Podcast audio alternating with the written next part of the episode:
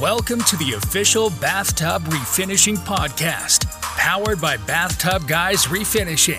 This is where we discuss the refinishing industry, interview owners and operators, and give tips to customers and entrepreneurs. Now, here's your host, Daniel Montalvo.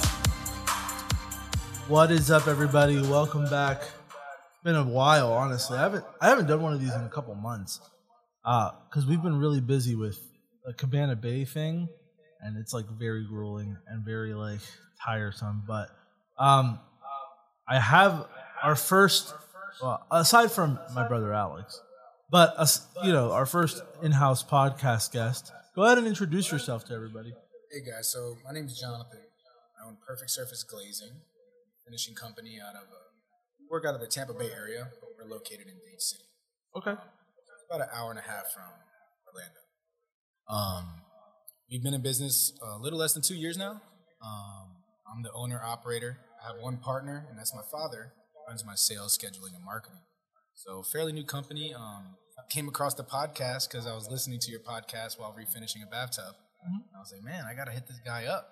I was That's like, this is cool. This is a unique thing, and I wanted to be a part of it, honestly.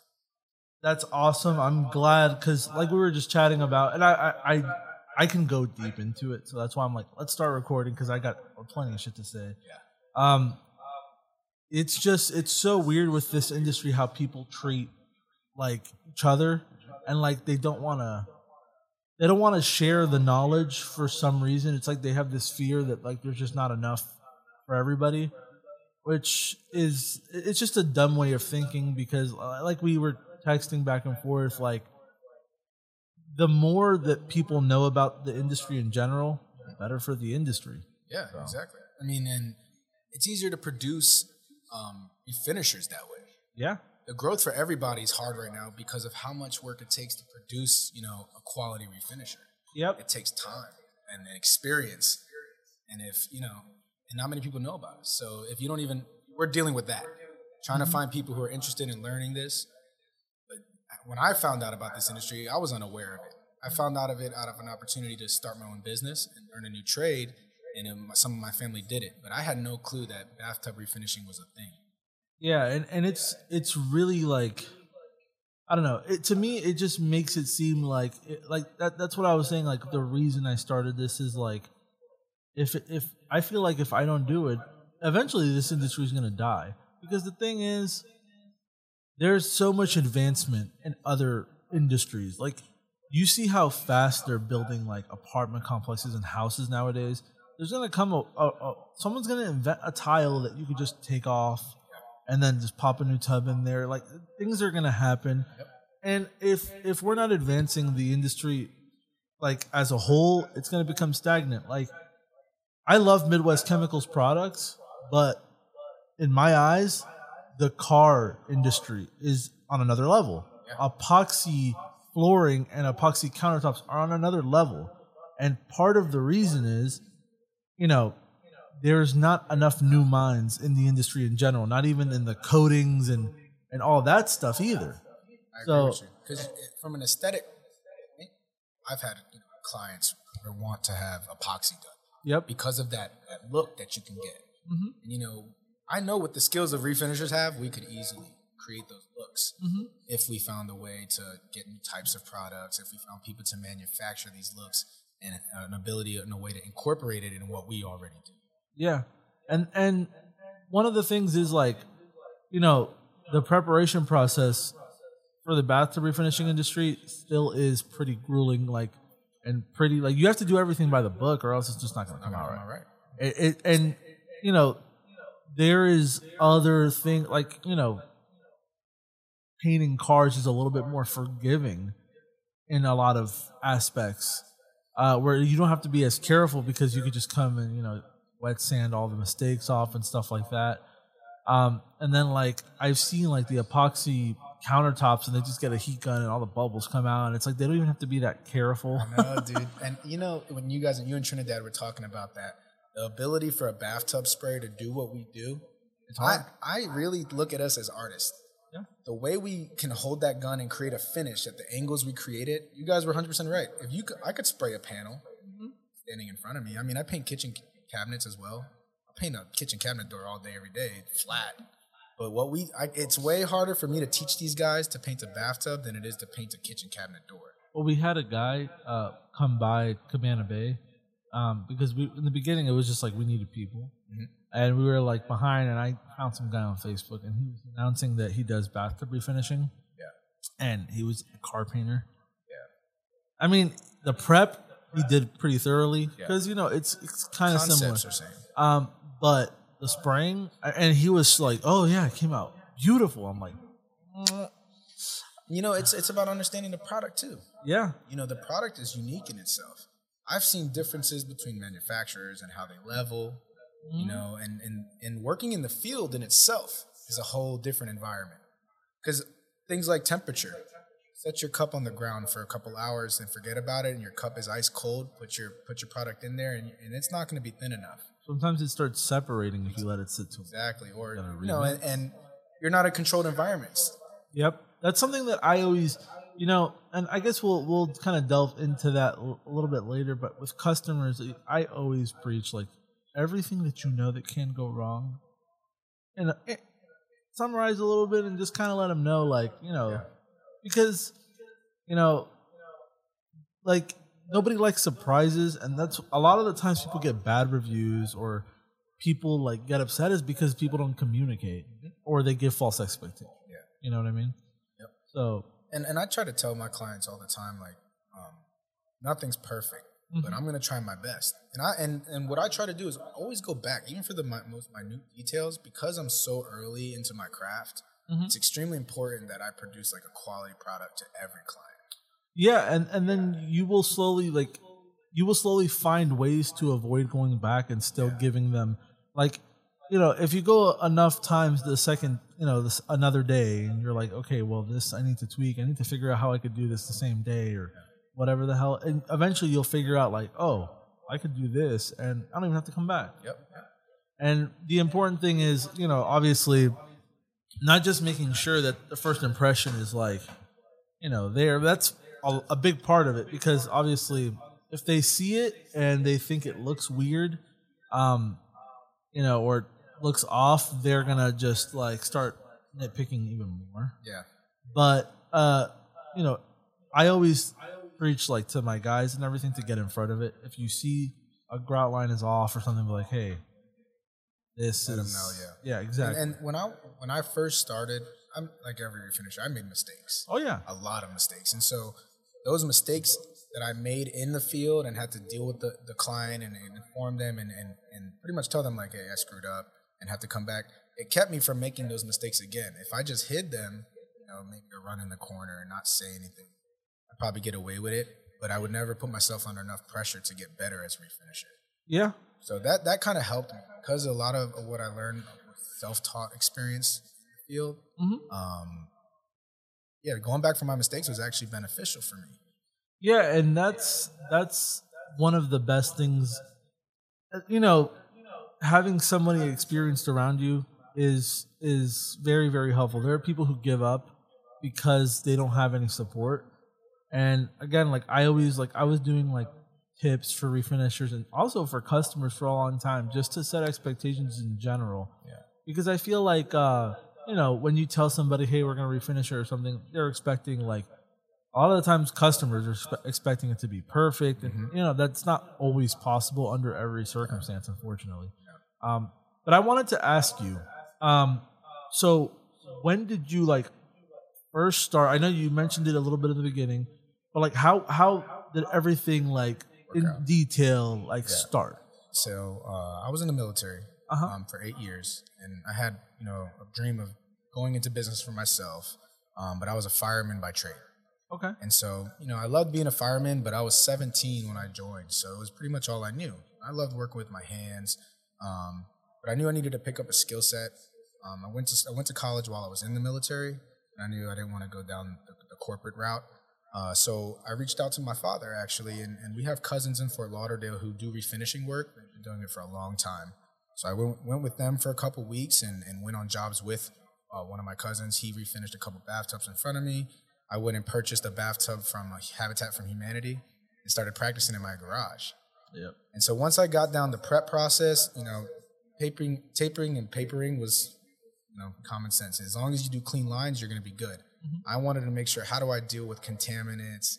How do I stop getting runs? So I was practicing in the garage on a fiberglass tub. I'd glaze it, glaze it, glaze it, refinish it over and over again until I got the movements down. And then I hop, hopped on one of the um, lead softwares called Thumbtack. Opened my, my business, created my LLC, opened it up, and, and started getting leads right away from there. And then I started going to do my first jobs in the field. And then that gave me a whole new set of challenges. But I was always able to call my cousin. That's that's very Yeah, important. Having so- support. Exactly. And and it was great. Without them, there was no way I was going to be able to do this, especially coming with no experience from the military. But I had 15, 20 years on the phone at one call away. So I'm really blessed that they were able to like pretty much keep me in business and keep me moving forward through my mistakes because there's not much content on the internet for these these questions. I would go crazy sometimes. Sometimes I wouldn't want to bother them so much because you know in the beginning you call with a million questions. Hey, what do I do about this? How do I? Just the smallest things. Just remind me one more time how much catalyst, and they're like, you know, whatever, whatever. Do this, do this, do this. Um, but I was always searching on like YouTube, like how do you fix a run? Mm-hmm. Nothing like that on there. Yeah, and it's it's different because you know if you're, I mean, it's similar but not really. It's just like if you search that up, they're probably going to send you to like some drywall fucking repair, Exactly. like similar- interior painting kind Yeah. of thing, which is similar. Like yeah, you sand it down and stuff, but And it's You know. simple concepts, but I was looking at it from a whole new perspective. Someone who was pretty like new to the industry, I was hoping that there was going to be someone who was a professional, Mhm. who had lots of experience, and who was still current in the industry, making this content like anything else. You can go on YouTube and search up like roofing companies. You can learn how to put tile down super easy. yeah, yeah, You know, there's not many people who are breaking down the refinish process for people because a, a run, you know, how much should I sand it down? You know, little details like that to where it's and it's what grit to use for this it, without damaging it. tips, tips and techniques, so you don't have to make those mistakes yourself. Because I learned, you know, oh, maybe use a little bit finer grit because Mm-hmm. I'm just jacking up the finish over here. and and the thing is is all right so like my my story is a little different because my dad did this for a while. Yeah, um so like he had not completely established because he did he, he- when the internet came around he just was like like lost. Like he was still putting uh you know ads in like the paper and stuff and wondering why people Yeah. weren't calling and it's it is kind of like things kind of just changed overnight kind of thing. It really did. uh because people were getting their news online and like you know on their phones and why the hell am I going to pay for the paper and and all that stuff. And so like his business got affected and then he stopped doing it for a while um because he just wasn't in it anymore. Like he just didn't want to do it.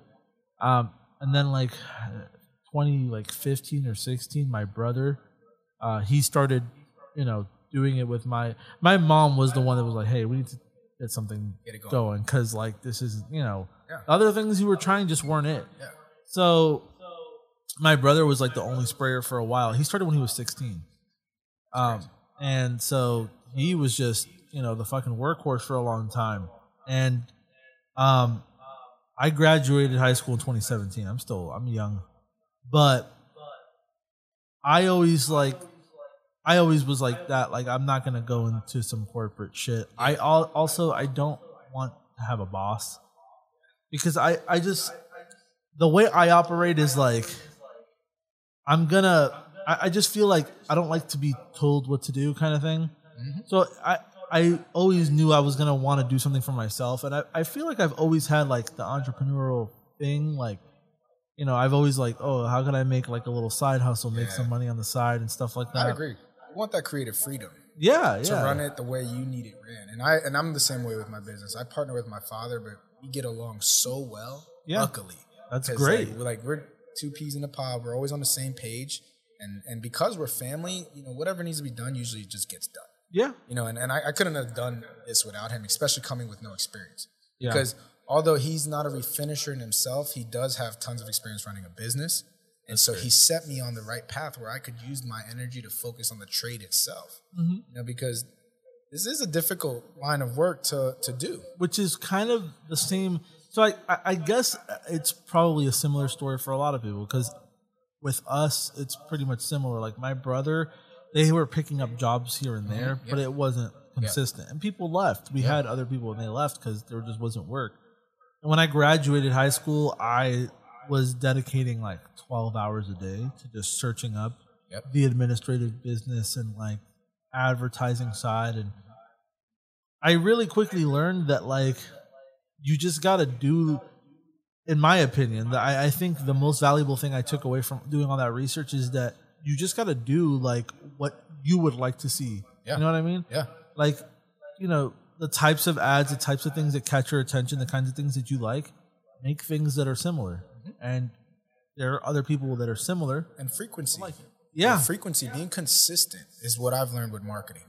Yep. You know, and true. coming from a new business owner's perspective, um, I don't have tons of experience with marketing. We Mm-hmm.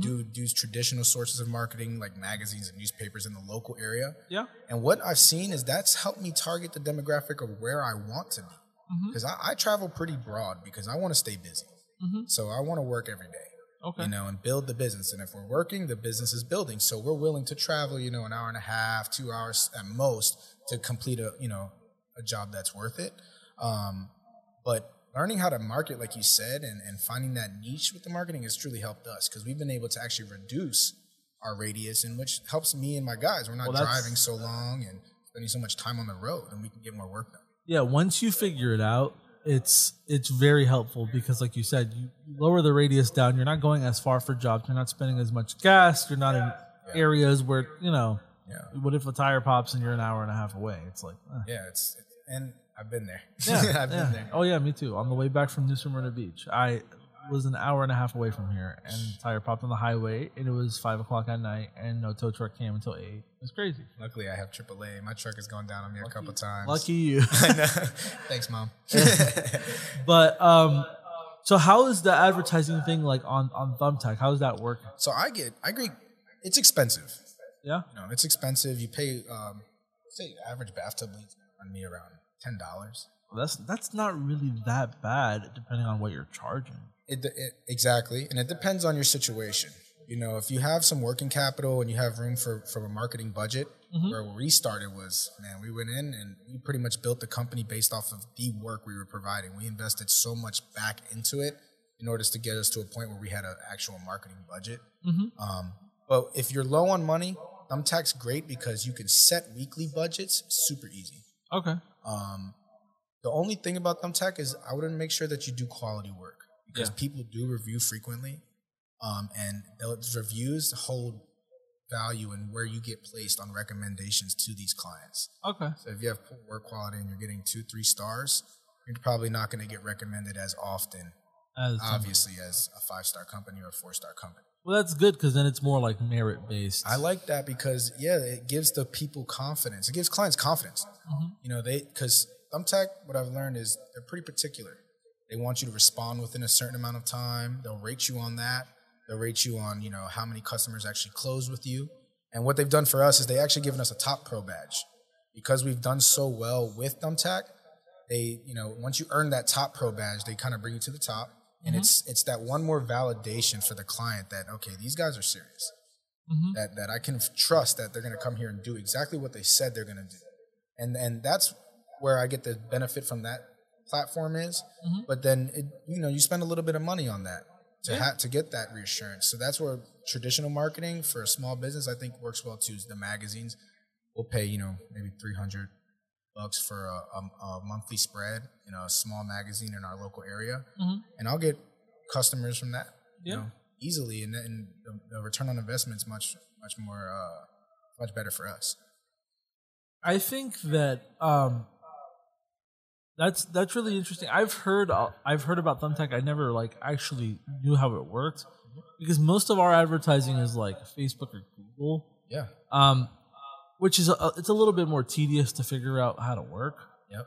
But And that's where I'm at in my business now. It's trying Yeah. to figure that part out. well, I'm well, definitely not no, no business whiz. it's different for everybody because I've had people ask me and I, I tell them like, well, these are the what the keywords we use, but it has to do with a lot of things.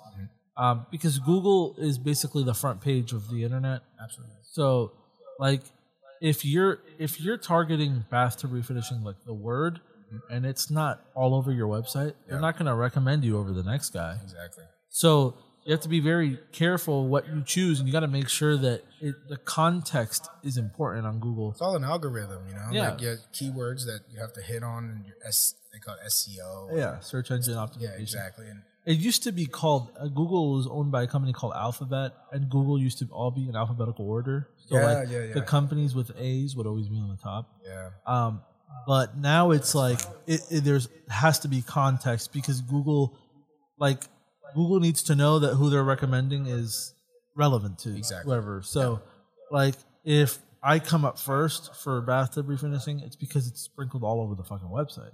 But if your website just says your name and the services you offer, and it's only on there once or twice, you're not gonna come up high on Google. and I believe I had a company when I first. I, I- hired a company when I first started to run, open a website for me, manage it. The only thing I didn't like is that they they owned the domain, the domain, and they handled all the SEO. I needed. I, I actually retracted from that because I needed to learn how to manipulate this stuff myself. And as long as I had a company doing it for me, I wasn't gonna. Well, that's myself. that's a problem, and this is why I urge people to actually just do the research. It it doesn't take as long as you think. I mean, I went in on it because I, um, like from day one, I was like, I'm gonna do the advertising, the administrative side. I understand the process because I've grown up in it, so Yeah. I know it like Yeah. the back of my hand. I know what's wrong and Yeah. how to fix it and all that. But um, it really doesn't take that long to learn. Um, you know, at least the basics. And the good thing is when you know how to do it yourself, you're not kind of like there. There's like uh, there's kind of like a hierarchy. Like you have to go to them and be like, Yeah. "Hey, uh, I'm not converting," and they're like, "Well, if you get our diamond exclusive plan, we'll Yeah. get you a thousand more leads." And all they do is spend more of your money. yeah, That's all they're doing. yeah. The same. It's the same thing. Like on Google Ads, they have the same keywords, everything that's been working, but they they're constantly tinkering with it so that you'd be like, "Hey, I need more," because it's been working. Yeah. And then they'll be like, "Yeah, we'll just you pay us fifty dollars extra, we'll put ten dollars more in ads." Yep. That's kind of how it works. I mean, it's a business in itself. And- Yeah, And, yeah. learning your best bang for your buck is important. And like you said, you put the work in. Exactly. You to, to spend the time on the computer and read. And and that's where I'm at right now, is And- learning it. I learn better from videos, so I watch tutorials on YouTube. Yeah. It teaches you pretty. I'm pretty much what I'm doing right now is I'm just I went heads in and I just got on Squarespace, Yep. made a subscription, and I'm designing my website right now as we speak. And it's probably hurting my business that we I don't have it ready yet. Mhm. But it's part of growth, you know. Like eh, I need, them. I took down the old one. It just wasn't sufficient because it was made by someone else. It wasn't made by a refinisher. Yeah. So you're you're looking at our website and it's looking like we're gonna give you a whole bath remodel. You Yeah. know, and, I wanted it to be.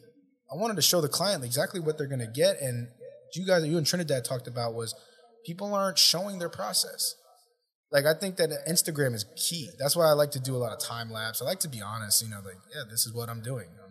Spraying this. I'm wiping it this way. This is what I'm gonna do to your tub if you hire me. So come take a look. I have nothing to hide, and this is what it's gonna look like when it's done. So, so what's some of like the biggest challenges you've had so far? Like, as far you know, anything from advertising to actually like the process, everything like that. Um, the process in itself was the toughest, I would say. Creating an actual glass finish. You know, we can make tubs white. You can make a tub look shiny. We all refinishers know when a tub's been done right and when a tub's been done wrong. Um, just the, it, it was running a business, getting clients, but also learning to become a true professional at this craft. That was the hardest for me. Um, because of the way my business is set up, I always had the support on the marketing and sales end from my father. So I'm kind of lucky in the sense that that was my only big issue. He handled a lot of the sales and scheduling and kept me busy, and I focused mostly on the craft. But uh, I would definitely say my biggest issue was getting it smooth as, as butter. You know, like learning how to see those contaminants and that dust.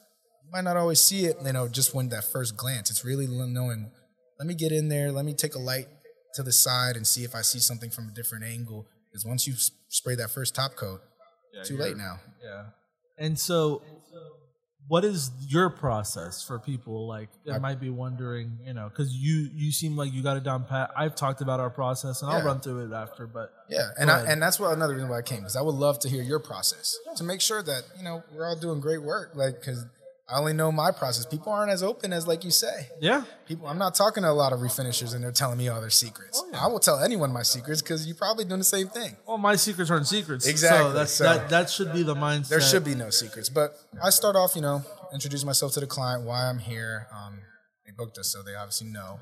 We'll go into the, the bathroom, and I, the first thing I'd like to do is take a look before I start anything. See if there's any unexpecteds. You know, if I have to make some chip repairs or some crack repairs, if there's a leaky faucet at all, and I have to um, uh, redivert the leak. Um, and once we get over all that and we figure out the details, you know, I'll go in and I start. First thing I do is uh, clean the tub and then apply my etch Okay. and let it sit while I go get my, you know, I scrub it in with a brush to get every surface of the of the of the tub covered, and then I let it sit for about 25 minutes while I go get my gear ready. So I'll go back to the truck, let that sit for like 25 minutes, come back, clean it all off, dry it up, and then I'll begin the prep process. I like to do all my taping and papering first Yep. because I like to work in the tub Okay. it's easier on my body. And I'm sure that you guys know, like Bending bending, over. over. on your knees all the time, I like to sit on the tub because, you know, I'm maybe doing two, three tubs a day. And, you know, if I could save my back and my knees a little bit, I'll do it. So I like to prep my tub first around the outside, sit on the edge and, and save my body. Once I have the prep up, that's when I begin the prepping of the surface. Okay. You know, so I'll, after I etch it, you know, I'll clean it. I'll, I'm always vacuuming it because I try to eliminate dust as I go, and then mm-hmm. I begin sanding. If I'm doing a porcelain tub, I usually sand it with a 60 grit immediately because I want all contaminants, all soap scum, all that off as much as possible. So I try to hit it in, in steps. Etches 1st mm-hmm. sanding second, and then my deep clean wiping is my last. And right before I spray, I'll give it a tack wipe just to get any extra dust that I may have missed to the visual to the visible eye. Mm-hmm. Um, but yeah, after I after I get the sanding done and vacuum up all that that extra dust, I'll give it a quick wipe with lacquer thinner. 'cause I think lacquer thinner does a great job cleaning the, the surface of the tub before spraying. Um, and then I'll come in and, and start my spraying process. Okay. So, and then do you when when you're doing um like the primer, do you tack in between coats and everything like yeah, that? Yeah, always. And that's a lesson I learned the hard way. Yeah. because I didn't have that oversight right behind me for someone to tell me that. That was one of those lessons I would call my cousin, like, dude, why is my tubs coming out bumpy? I'm giving this thing love. I know I'm prepping it right. And he's saying, well, you're probably not thinning your primer enough. You're not going to achieve a smooth finish. And, he, and he's like, are you tack wiping? Um, well, I was like, what's tack wiping? and so he explained it to me. And ever since then, I started using that. And now the, my finishes are super smooth because of that. It's weird because I've noticed it is just like a quick side note, like the primer, the aerospace primer has been coming like super thick lately. Yeah, So, like yeah, you're right. We used to not have to thin it. Yeah. What do you, you, you thinning it with xylene? Uh, yeah, or sometimes I use the medium reducer The Medium reducer? the, Midwest, Midwest, sells. Okay. Yeah, I, I've been thinning with xylene, and I get pretty good. Uh, Xylene is fine. I mean, really, the medium reducer from Midwest is xylene, but it has uh, something else in it that helps it uh, thin like a little bit faster. yeah, yeah. Uh, because xylene, like pure xylene, is a slow reducer. So it, in certain temperatures, gotta kind of adjust. it. yeah, and then that's what I've been learning now too. Is sometimes when I have issues, I actually will let my turbine uh, sit on my cup. Oh yeah, and let it heat up. Let it heat up because sometimes I don't want to keep reducing it because once I spray it, it's too watery, and then, then risk runs. So I've learned to be a little bit patient, trust my process, and learn to make adjustments without putting so much solvent Yeah, you really don't have to thin them that much. Yeah. And even though they recommend like two ounces, you don't ever really have to put that much because the thing is, if you read the label, there's already thinner in it. Yeah. Because I I don't know if you've ever, well, Midwest is right around the corner. Yeah, I know. I go all the time. That's where I get my product. Okay, so what have you ever seen them mixing? Uh, from afar, like kind of where you pick up the product. I kind of watched. One day. I was there, my order wasn't ready, and I sat there and I watched. And the solids come in like a giant barrel, and Yeah. they put these gloves on. They come up to here, and they mix it with their hand. So like, they need to like mix it together, and then they use they put a thinner in it to keep it liquefied. yeah, Um, and on the bottles it says that it has xylene. yeah, The, yeah. the, the reducers are in there already. So, um, and sometimes it does thicken up anyway. But you you know there are some times when you really don't even have to thin it. And if you're doing it, you you know, and like especially during the summer months here, Yeah, dude, you're the summer. risking running for no real reason. Now the primer, I would say, is the exception to that because sometimes if the primer is kind of chunky or thick, it's even if you mix it, you're not getting it like Yeah. thoroughly mixed. I never have to reduce my top coat two ounces. Yeah, no. I love I love how the top coat levels. Once you get it dialed in, it looks great. Um, but the epoxy, that yeah, sometimes that's finicky. But the epoxy to me is more forgiving. It is. It is. You know, so that's my chance to like I'll spray, and a lot of times I'll, I'll I can tell if my gun's spraying correctly once I lay that primer down. I'm like, okay, at least I can work out that kink before I lay down this top coat. You know, um, if I if I do have an issue, but um, yeah, I, I, I like Midwest Chemicals products. I, I I do too. I think, um, but I do think, and I talked about this with Trinidad. I think that there's too much like made about like the products. There's different products, Yeah. but most of them are pretty similar. Yeah, Like yeah, there's so. industry standard stuff, and like like uh, I always like see people say like things that make me laugh. Like Hawks is like great, but Top Coat sucks, and I'm like. They're, this, they're made by the same people. I don't know if you guys know that. Well, if you understand how manufacturing and dis- distribution works, Yeah. you'll know how these products get around. Well, yeah, and then for the longest time, Refinished Bath Solutions that sells like the Ecopel stuff, they Mm-hmm. used to sell Midwest stuff and just private label it. Yeah. Um, I and use then- another manufacturer out of Tampa, well, distribute distributor, I believe. I'm not sure exactly how that operates. You go, they make the product themselves, or if they purchase it, Mm-hmm. um, called J and O. okay, So I just wanted to put that out there because I was a Tampa guy looking for places to get product, and it's not that out there. yeah, So all my Tampa guys, that's another thing that's surprising. How, how do people uh, figure out where to get product other than like? There's only like two or three. When you search up bathtub refinishing coatings, yeah, you, Top Coat's like the Top only one that comes yeah, out. Yeah, And that was the first one I saw when I even Googled the industry. Yeah. and I almost went to their class because of it. Sorry about that. You know, you're good. Just because I was looking for any way to get better, I was like, I need a class, and I'm thinking, there's got to be more guys. There's got to be closer. Because we're in Florida, I was like, there's nobody in Florida giving classes. Yeah.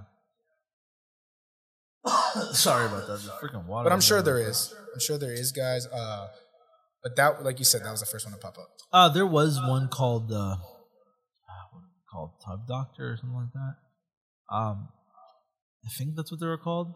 No, Tub King, Tub King.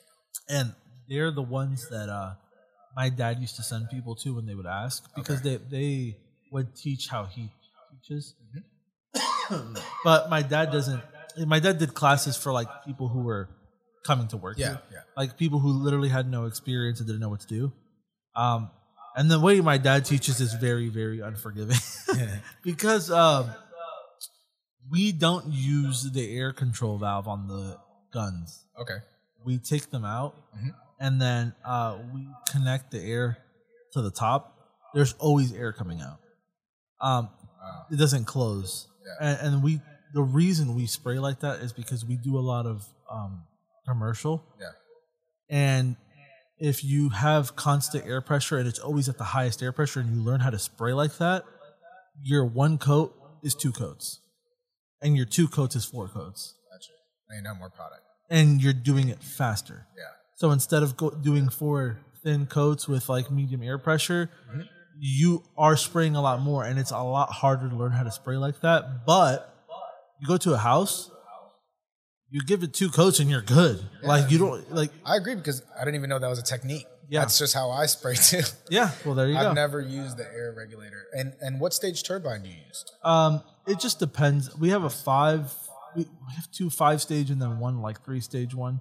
I'm always I use a four stage uh, Fuji Mini-Mite Four Uh huh. because of the portability and it gives crazy good power. Yeah. You know, it's up there with the state a, a five stage, and then I have a five stage Fuji and a, and a five stage Titan Capspray. Well, we used to swear by like the the old Capspray ones. I don't like the new ones because I just feel like they're made very cheap. Yeah. And like the old ones were made out of metal, and I have a mm-hmm. bunch of them in the back. I'll show you. Yeah. They're like hard. Yeah. But the new ones are made out of plastic, and the switches go bad on them, and it's, they're, they're cheap. And I just feel like if I'm paying twelve hundred bucks for a, a new compressor, like mm-hmm. the quality should be there. Like the Graco systems look more, you know, Built just built than solid, that. Yeah. So, you know, and then the thing is also like, I try other things. Like recently, we've been using the, these ones called Avanti. Mhm. Yeah, Which yeah, are, uh, Harbor Freight. Yeah, Yeah, I looked into those. I'm not gonna lie, they're kind of impressive. for what it is. I recommended that to another family member that I taught, Yeah, and uh, he was like, "What do you think about this?" I'm like, honestly, They're I would good. go for it. you know, you know what's funny? They use uh, aftermarket parts from the Capspray system. I'm sure it's all the same. You know, when it comes to how they build these machines, I mean, I'm I don't know because I'm not I don't build them, but I'm assuming that it's like anything that's built. The products are manufactured first, and then you assemble them, and then sometimes you may have to manufacture a special individual product for your product. Mm-hmm. But a lot of the technology is not that complicated. These are simple turbines applying simple pressure. What we really need in the industry is turbines that last Yeah, turbines that you could beat the hell out of because it's one thing when we own the when we own the turbine, right? We know how much we spent. Employees don't. they don't. They don't care. But that's the thing I was saying about those old systems. I mean, a lot of them are like over 10, 15 years old. They're still good. they're still good, but the thing is the maintenance on them because the design was different back in the day. They, you know, they they weren't thinking people are going to be using these things forever and ever. So like they're kind of a pain in the ass to maintain. Now the new ones they're cheaply made, but they're easier to maintain. Yeah. But it's like if it's built cheap, it's not going to last anyway. I have a uh, Fuji Q5 Platinum. I really like that machine because you can adjust the uh, turbine speed with a dial. Oh yeah. So sometimes, like I use it at, at my shop when I do refinish out cabinet doors sometimes because sometimes I don't want so much pressure to reduce a lot of overspray within the shop. Okay. and so I can actually turn the dial and not have to mess with the airflow, and it and, and it'll reduce how much pressure because you know I'm, if we're spraying you know cabinet coatings, they're a little bit thinner than our bathtub products. Yeah, for sure. So you uh, stage five may be a little overkill, but I don't have to go switch out the machine. I can just turn the dial down and take it down to a three stage, Yeah. and I think that's a really cool tool that a bathtub refinishes because sometimes you know if it's a hot day, you may not need as much pressure. Yeah, yeah, You know? that's true. Yeah, and sometimes, um, you know, sometimes those that little bit of an adjustment is the difference between. Seriously, because we're talking perfection. Yeah, these finishes I've I've gone to tub I've refinished tubs that have been refinished prior, and I'm like whoever did this tub knew the hell they were doing. Like I'm like this tub looks good. I'm like I- I just want to make it just as good, yeah, you know, and, and that's hard because a, a well tu- well done tub and uh, when a refinisher tells you your tub was done well, you know. And what are like, uh, what's like a big nightmare that you've had with a client? Because I know we've all had those. Hmm. One that was like, dang man, like that shouldn't have happened, or you Yeah. know, a, a screw up kind of a thing. Oh man, I had a guy fall in a shower after he refinished it. So and, and he didn't. I mean, he was a great guy. He Yeah. just made a simple mistake it, and just trying to reach that top corner. You know, that last little, and his foot slipped, fell into the finish, floor, all of it messed up. He came out covered, covered in top coat, and I was, and he calls me, and I'm like. Tell him what happened, and you know we'll go and take care of it. It wasn't much of a nightmare, but I was like, "Wow, It's just crazy. I mean, there, there's always he put love into that shower too. That's the worst part is when he he he refinished it. You know, it was looking amazing. And at the very end, I had a technician named Gene, which he's not here anymore for other reasons, but uh, he was really gifted, a gifted sprayer. yeah, Um, and so like he, I mean, he did a fantastic job constantly. But one day, um, he went with somebody who was new, and uh, while he was like cleaning up and stuff, because we, just to put it into context, we don't regrout. I don't do it. no, I don't do it either. And I also tell the customers like, hey, you're missing grout, there's cracks in the grout, you're gonna have to grout it before, grout it after with white grout or silicone or caulking. Yeah. I'm not gonna do it. And so she was pointing out like a little line, and he put his hand on the tub and went and reached for it and was like, "Oh, is this what you're talking about?" And she's like, "Isn't that wet?" And when he lifted up, he took like all the top coat with him, just covered in top coat. I mean, I've made those mistakes. I, I actually I've been like tearing down prep, Oh yeah, and paper will just. I'm like, oh god, yeah, that's that that hurts. that hurts. That It hurts sucks. when it's something very dumb, yeah, or when a customer is the one that touches it. Oh my god! yeah. I've had I had one time a, a client was like, "Hey, uh, there's like a blue stain on this tub," and I'm like, "Where?" They sent me a picture of it, and it's clearly a stain from some jeans. Like, Yeah, And he and and the thing is, I was like, "I'm gonna go back over there right now." He's like, "Okay." He still had the white stain on his jeans, and I was like, "You didn't?" He's like, no, I would never. I'm like, okay. That's great. It's like uh, there's uh you know the the saying the customer's always right. I They're not always right. they're not always right, and and there's a lot of know-it-alls that I, I and it's not everybody. Like I, I'm v- very respectful to the customers, and if they have legit experience, but uh, it's always the car painters for me. Yeah. They're yeah. like, "Oh, I know how this goes," and it's like, yeah. but um, but yeah, I get stuff like that all the time. One time, a guy, uh, he requested like a warranty claim, and it was similar, like the route line thing. Mhm. And then, uh, but he like reversed the check he gave us, and I got a call from the bank the day it happened. Yeah. Like, and we were already over there fixing his his uh like bathroom. Yeah. And I was like, like, what's up with this? And he's like, oh, well, I thought you guys weren't gonna come back and all this stuff. And I'm like, well, I can't give you a warranty if you haven't paid, my guy. Yeah. Write another check, brother. so and then so he was like, he started getting really defensive. I'm like, all right, I'm just gonna leave. At that point, my guys had sanded like three fourths of the bathroom. Yeah. It was one of those tubs with tiles everywhere. Yeah. I just left it like that because he he had no intention of paying. I was like, I can't take another check because I don't I don't believe that you're gonna like the, the fact that you would do that and be like, hey, just so you know, like I've had that happen where customers like, I don't know if you're gonna come back, so I'm gonna just to be safe, and if anything, I'll pay you in cash once everything's right. But people lose sight that we're people. yeah, Like, you know, I mean, we're companies, but we're people. yeah, and the thing is, it's like once they take the money away, it, it's not like it's not all about the money, but once they take it away, it's telling me like, okay, is there going to be a scenario where where we finish it, everything's perfect, and he's unhappy with it again, and then I'm just gonna, you know, at that point, it's like once you're coming back to a job three times, you might as well just call it. Like Yeah, the profit's gone. profit's gone Profit's anyway. gone. So I was like, I'm not even going to entertain it. Like I've just been through it enough to where I don't entertain the BS from certain types of people. Yeah. And you know which ones they are Mm-hmm. a lot of the times from the beginning. I, t- I tell you know I tell my guys, you don't want to come back. Just do it right first too. Exactly, You know, like true. don't try to hide it because this sucks worse. Yeah. And and we go back together. We're you know we're a small company, so I had at most I had two technicians who were spraying and uh, two preppers. Mm-hmm. Now I'm down to one technician for the holidays, and you know how things go. But uh, I mean, we all go back.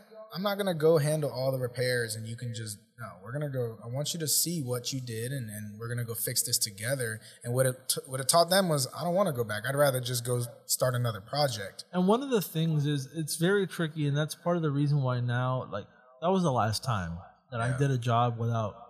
Now I put a disclaimer that's gigantic on paperwork. This was years ago, so it was when we were first starting Yeah. about the grout situation because it was a grout thing. Tried to cover it with caulking, but then they started pointing other things out and all that stuff. But at the end, at the end of the day, like, ever since I did that, I just get a better quality customer that understands, like, hey, this is part of the process. This is not perfect, Yep. and like, we barely ever get people complaining about that anymore. And it's honesty. Yeah, I mean, we're not going there and giving you like a new shower. We are Yeah. refinishing the current shower. yeah. You know? Which you and, know, and and if you want to take the time to fill every crack, sometimes I do. Yeah. I really read the co- the client, and I also sometimes will like will go the extra mile for a client that's you know easy to work with, cooperative, makes it easy for me to get For in and out of the yeah. house, and doesn't give us hard time. I'll, if there's a couple route lines that are missing, I'll caulk them, but I never state it's crazy. I never stated that like you'll all your grout will be perfect because it's impossible. Yeah, it is. Some, like you said, sometimes it's crazy and it's just you, you're gonna be here all day. I've gone to houses where the tiles are held up by silicone. Yeah. and then you're removing it and the tiles start coming loose and i'm just like uh-uh I went back to a fiberglass repair actually yesterday morning that I mm-hmm. did because he said it was cracking. And what ended up happening was it was in a mobile home. The wood underneath that supported the fiberglass rotted, and so the coating was cracking because of the fiberglass flexing from them putting their weight down. okay And so the coating I applied on top was hairline cracking due to all the flexing of the fiberglass. And so I was like, look, technically, the patch is done, and I and, I, and it worked. I was like, it's just that you have bigger issues here. But instead of just blowing him off and, and telling him it's not my problem, I'm gonna go back and from another refinisher I actually found on Instagram, I'm gonna give it a, a- another um, fix that I picked up off of some other refinisher, which I'm gonna give them a shout out today because they answered my comment and it actually taught me a new skill on how to apply the, the four pound urethane foam underneath the fiberglass and add some support, Mm-hmm. shave it down, seal it back off, and help this help this client out because they're they're they're too old. Yeah. You know, and, and it's gonna cost them a little a little fortune to replace that fiberglass. So although it's not my responsibility, I do care about my clients because For sure. I mean they, they feed my family. So Yeah, and I, I I always it's not like it's more like you know there's a certain type of client Mm-hmm. and those are the ones that I'm talking about but obviously yeah you always want to have good customer service I always go back yeah, I do a lot of courtesy with warranty stuff even you know even if I know that they messed it up yeah.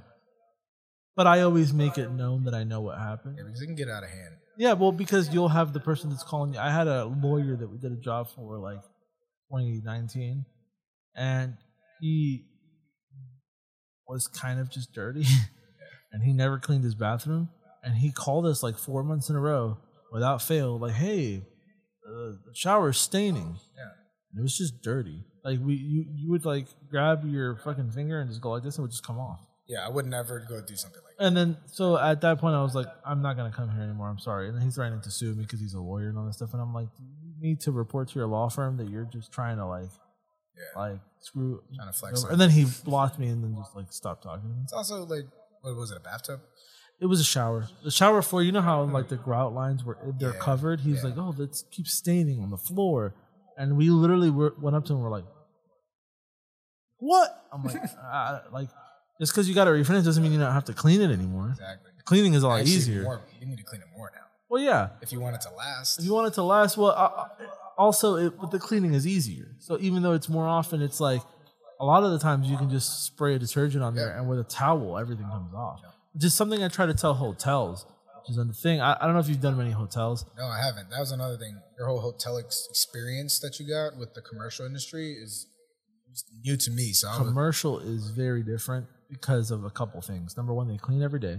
yeah, And number two, there's always new people in there. So it's different because, like, the process is the same, but the way you got to explain maintaining to them is way like you have to you have to babysit, yeah, and you won't believe how multi-million dollar properties ignore you until you start sending them bills. yeah, I'm doing this hotel. I, I, I'm not afraid to talk about it because, you know, I've been communicating with them. It's Cabana Bay Beach Resort, the, the hotel from Universal that we're doing, yeah. and there we're doing 15 tubs a day. Okay. There's like six people, five, well, five, and then me and my brother. So, Yeah. um, and we're knocking them out. We're doing good. In the beginning, we had a couple of issues, and um, but overall, like everything's been coming out good and, and stuff. But they're they've been using um, like the mid- mixture, the Mister Clean Magic erasers, and the thing is, it's not a huge problem. Like uh, they, we have smaller properties that use them, and it's not an issue because they'll just like wipe with it. But there are some people in this hotel, and it's not all of them, but some of them who like they'll fucking like go in with Yeah, it, yeah, and there's physical scratches on the tubs, yeah, and then like it'll open up a chip, it'll start to lift, and I see the scratches, yeah, and I see the area, and I can see that like, well, I'll pull with my finger, but it'll stop right there. Like it's Yeah. not like it's all unadhering. Yeah. And then you could see the physical etch on the top, so I know it's not an etch problem. And I've had to like, for two and a half months, I've been telling them, you guys need to stop using the magic erasers. Stop, stop. Oh, we can't, we can't, we can't. For months, I go to the director of engineering's boss because I, he's the one that I met for the project anyway, and I don't like to bother him because he's like from regional, mm-hmm. like for Loews hotels. yeah. I was telling him like this was what's happening, and we've been telling them for two months, and there's been like no change. And he was just like, "Let me handle it." Thirty minutes later, he's like, "They're pulling them off the cards today," and then they they're using like regular sponges now. But talk to the right guy. yeah, so but the problem that's coming up now is that they're under the impression that now that because they changed it now, that there should be no problem with those tubs. but it's like you guys already compromised some of them. Some of them aren't gonna start messing up right away. Yeah, it's gonna there's gonna be a little period where we're there and i'm i've i've been willing to fix over 40 something tubs for free. But when when they're still doing it and then they just change the thing and it's like i gotta make money here dude and i'm, mean, I'm yeah, going back to rooms. I sent him the bill. I sent him one bill they freak the fuck out. Like, like not to me, Yeah. but I get calls from hotels that we work at. Like, you guys know that Cabana Bay is calling, asking for references, asking us what we used to clean and like all this stuff. And to me, it's just like they they're under this weird impression that I'm just trying to send them the bill for repairs and that it's like our fault when I've been telling them for two months what the problem is, and I've been fixing them for free on top of it. They had they were not making calls, they were not looking for references up until the point I sent them the bill. When we were doing it for free, they were like, "This is great." Well, you're speaking their language now. Yeah, You know, the bill speaks their language because money talks. exactly. And so when you want to talk, well, I- you have more experience than me. So I'm just assuming from the conversation that you know you're dealing with some sort of corporate, Yeah.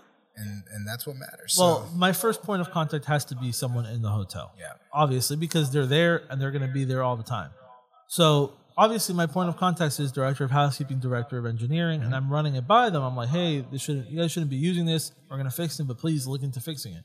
Okay, okay, okay, but we can't, we can't, we can't. Okay, well, you found out a clever way to set the standard though for the future. well, yeah. Well, this is what I'm doing now. Like I, I, I don't like to go over people's heads because if he's the point of contact, I would like to. I don't want to bother those guys. They got busy jobs, Jobs, yeah. and they earn those positions. They shouldn't be hearing about low level shit. You know what I mean?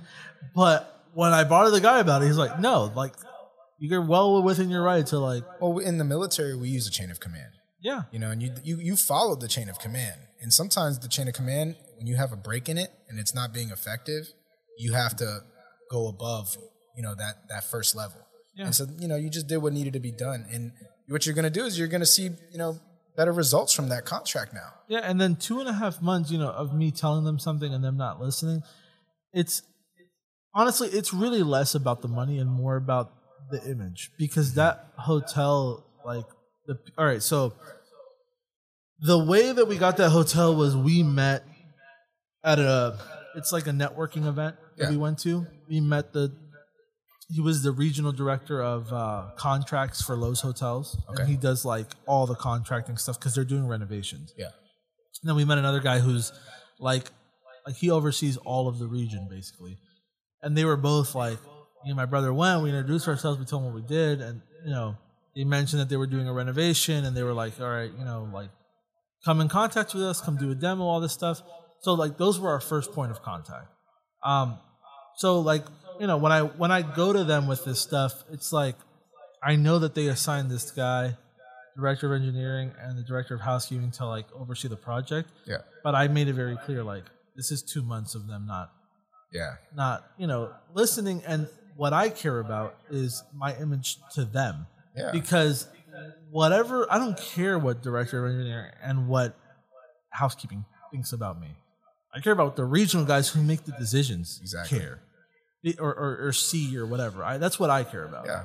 because they oversee other hotels and its potential to have more business and, and That's the relationship that matters. yes Protect it. yeah and even if we don't have more business i would rather have him if somebody says hey have you guys used the bathtub guys before him say yeah they did a fantastic job Mm-hmm. and there was issues but they you know told us about it and we fixed them then them say yeah all these tubs are peeling and i don't know but my director of engineering tells me this i want to make sure that if there's a problem that's not been fixed in a number of time like you know in a, in a time span Yeah. that the guy upstairs hears because if he doesn't hear, he's only hearing filtered information from some uh, somebody else. Yeah.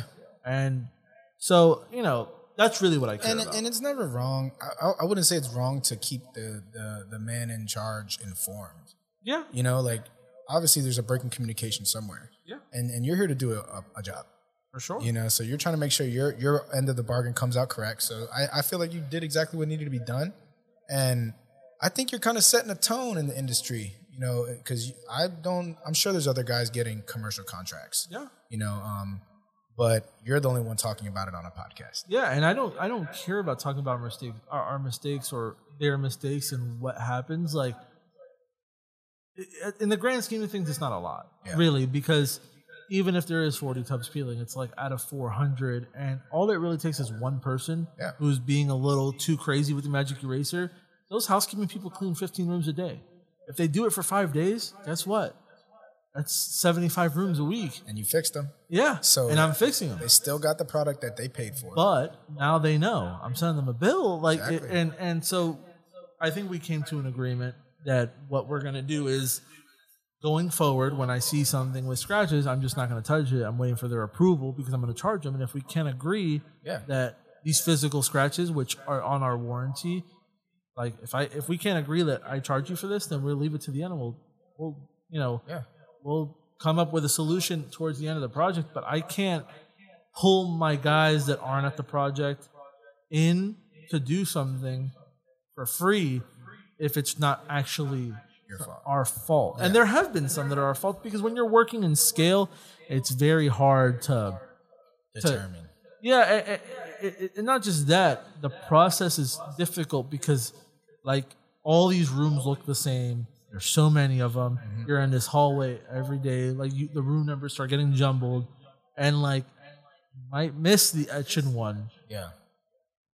It's not like super common, but it might happen. And if it does happen, we know. Well, you know, I'm sure you know, the more you up quantity, yeah, you obviously are going to have to reduce quality. Yeah, well, up to a certain like there, there there's a so not entirely because if you have the people, then it's not an issue. Yeah. You know what I mean? It, it only happens when if you're trying to do everything yourself or with one other person. So how do you manage your oversight? How do you like with your guys? You know, So everybody, we have five people that do the actual work. Mm-hmm. Everybody preps three, okay, start to finish, which is not crazy amount of work. yeah, And then the sprayers spray. So I have one guy that shoots primer on 15. okay, and the other guy shoots the top coats on the 15. okay, Um, so that's the way we, we control the quality. In the beginning, it was kind of hard to find that balance because our original idea was all right, we're going to have three sprayers, we're going to have three preppers, and they're each going to ride together and they're each going to prep five rooms each. I like it sounded good on paper, but in practice, it was just hard because the sprayers tend to be the guys that have the most experience yeah, and then on top of that, they're spraying. Yeah. So they'll prep three rooms in the time it takes the other guy to do two. And next thing you know, he's doing a lot of prepping and a lot of spraying on top of it. yeah, So the way we broke it down now is that everybody's cohesively doing less work. Obviously, the sprayers have to do a little bit more because they have more experience, and that's also why they get paid more. yeah, So they're, you know, exactly, they have more responsibility. So, but in the beginning, because we were still finding our footing and stuff, some of them slipped through the cracks. And it's not like you know, it's not like we missed the edge completely on one of them. It's like they didn't get this corner as I well mean, as they should have. It's not a far fetched concept for me to grasp. You know, like I'm sure any refinisher could see how yeah, when you have multiple crews and multiple people. That's what I was saying about the quality. It, it's tough. That's your challenge now, which is interesting coming from a, a perspective of my business where I'm not really there yet, um, and how I, I'm interested in how you handle like that oversight issue. I mean, you you. It's literally like you said in the beginning when you're learning from scratch. You need to make the mistakes, Exactly. and then once they come up, you start tweaking. Yeah. because 1800 rooms is a lot of rooms. We've been there since October and we're about 400 and something rooms in. Yeah. I mean, we still have 80% of the project left. How did you How did you project um, timelines when you when you when you contracted out that many rooms? Do you have a lot of experience doing jobs this size? Yeah, well, we've we've I mean, yes, not not in like unit quantity per day, but in like the scale of the job and how long it's going to take and how much labor we need. How much you could actually produce in a day with Yeah. your crew? Exactly, because we we kind of we we've done like ten per day. That's kind of like the max we've done before this project. Gotcha. And then the exception to that would be if one day we're behind, then we'll put a little extra, maybe 12, 13, whatever. Um, but we've done 10 a day, and we know that we can comfortably do it with three people. Okay. So, assuming, Yeah. you know, comfortably with three people, two more people, 15 should be a piece of cake. Yeah. It's not, Yeah, but it's doable. but it's doable. Yeah. Um, and so we're still tweaking it. I mean, um, the other day, and this is when you're dealing with people, and like that's the thing that you're gonna learn when you start doing commercial stuff. Um, when you're dealing with people and different people's personalities and the way that they do things, you have to have control. It doesn't matter how much of a cool or nice boss you want to be. you have to put control and you have Yeah. to set expectations to when things need to be done because if not, one guy slacks, everyone's going to start following suit. Yep. That's what's happening here. We had a day last week because obviously Chris is breaking stuff. We were in the swing of things. We were getting 15 done consistently. Yeah. Christmas break comes, we're back to like being there till seven or eight o'clock. It's freaking crazy, you know, because we're momentum again. yeah, so the first day, come back, we do 15, finish at 6. And we didn't really start working until 11 because the room keys weren't ready, which is another mess. But they're- the hotel short staffed because it's right after the holiday, so I get it. Yeah. But we finished at 6 o'clock, not that bad. The next day, they give us 10. We finish at 8.30 with the same amount of people. Tell me how that happened. Yeah.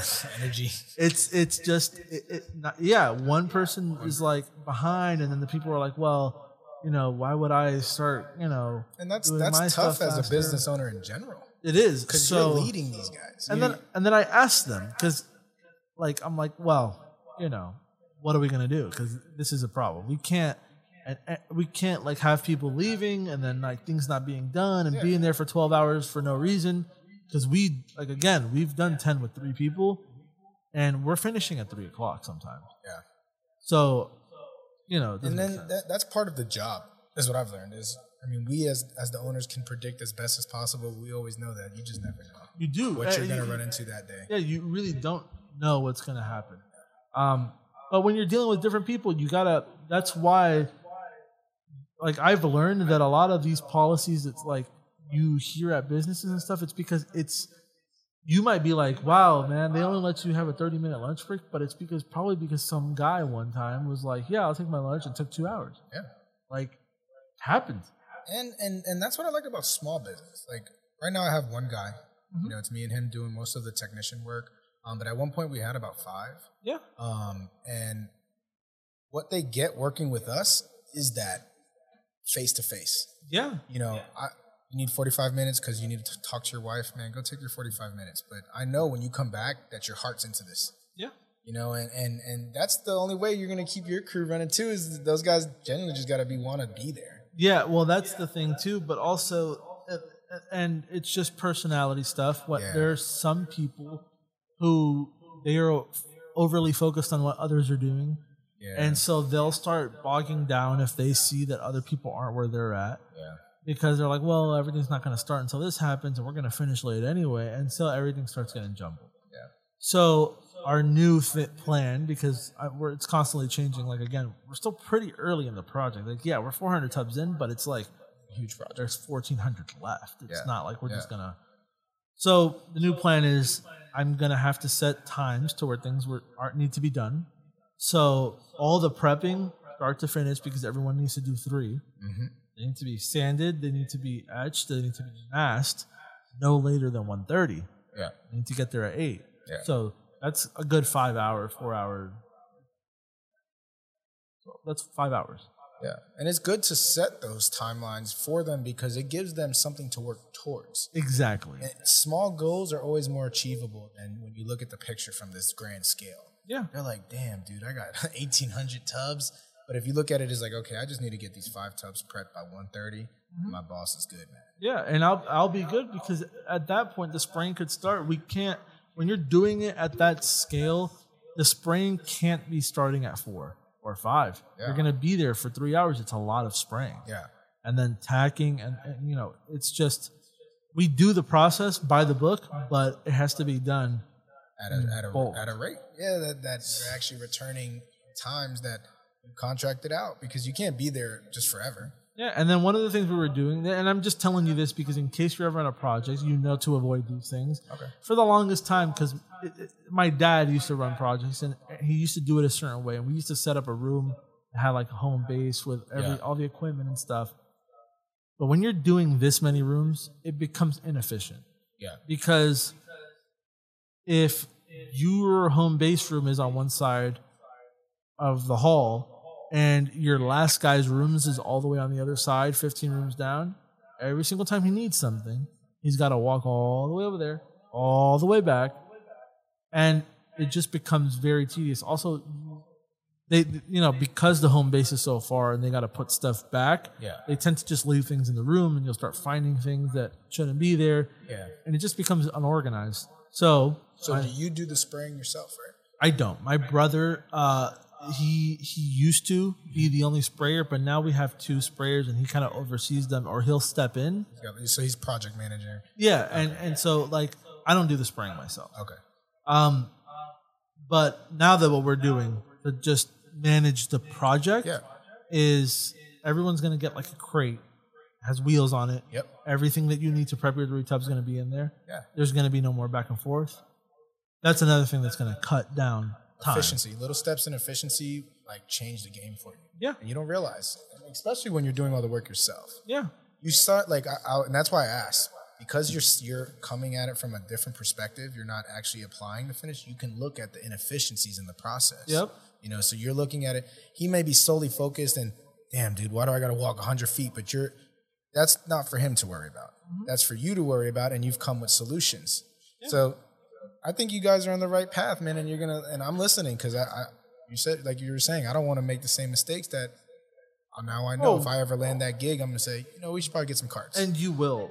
Like there is so much opportunity here in Florida in general, but Orlando, Tampa, all those areas are like heavily populated. There's hotels. yeah, And you will one day land something big and you need to know like things to avoid just from the beginning.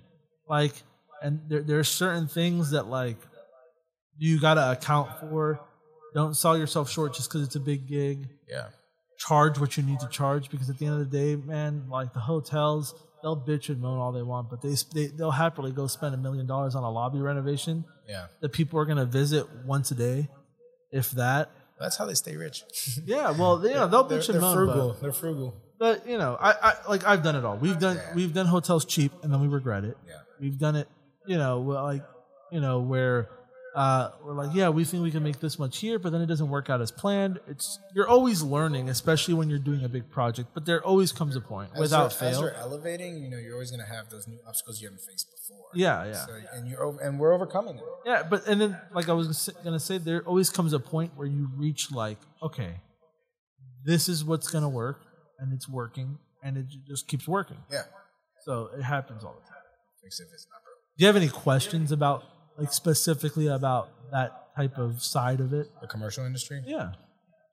Like even getting clients, I could tell you.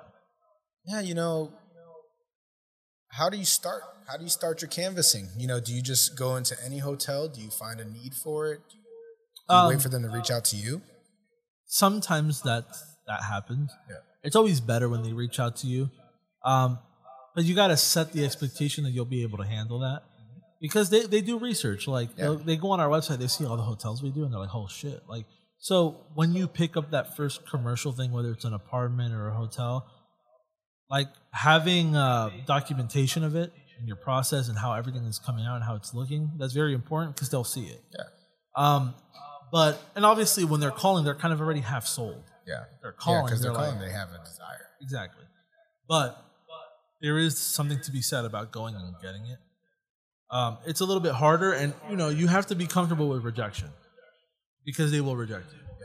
But there's going to be one or two who are like, "Leave me a card," and if you do it enough times, some of them will call you. Yeah. Hey, we had a co- come up, and you want to, you know, make sure you get to them. Make sure that um, you do a good job, leave an impression because hotels in Florida, especially because of the tourism, they renovate every couple of years. Yeah.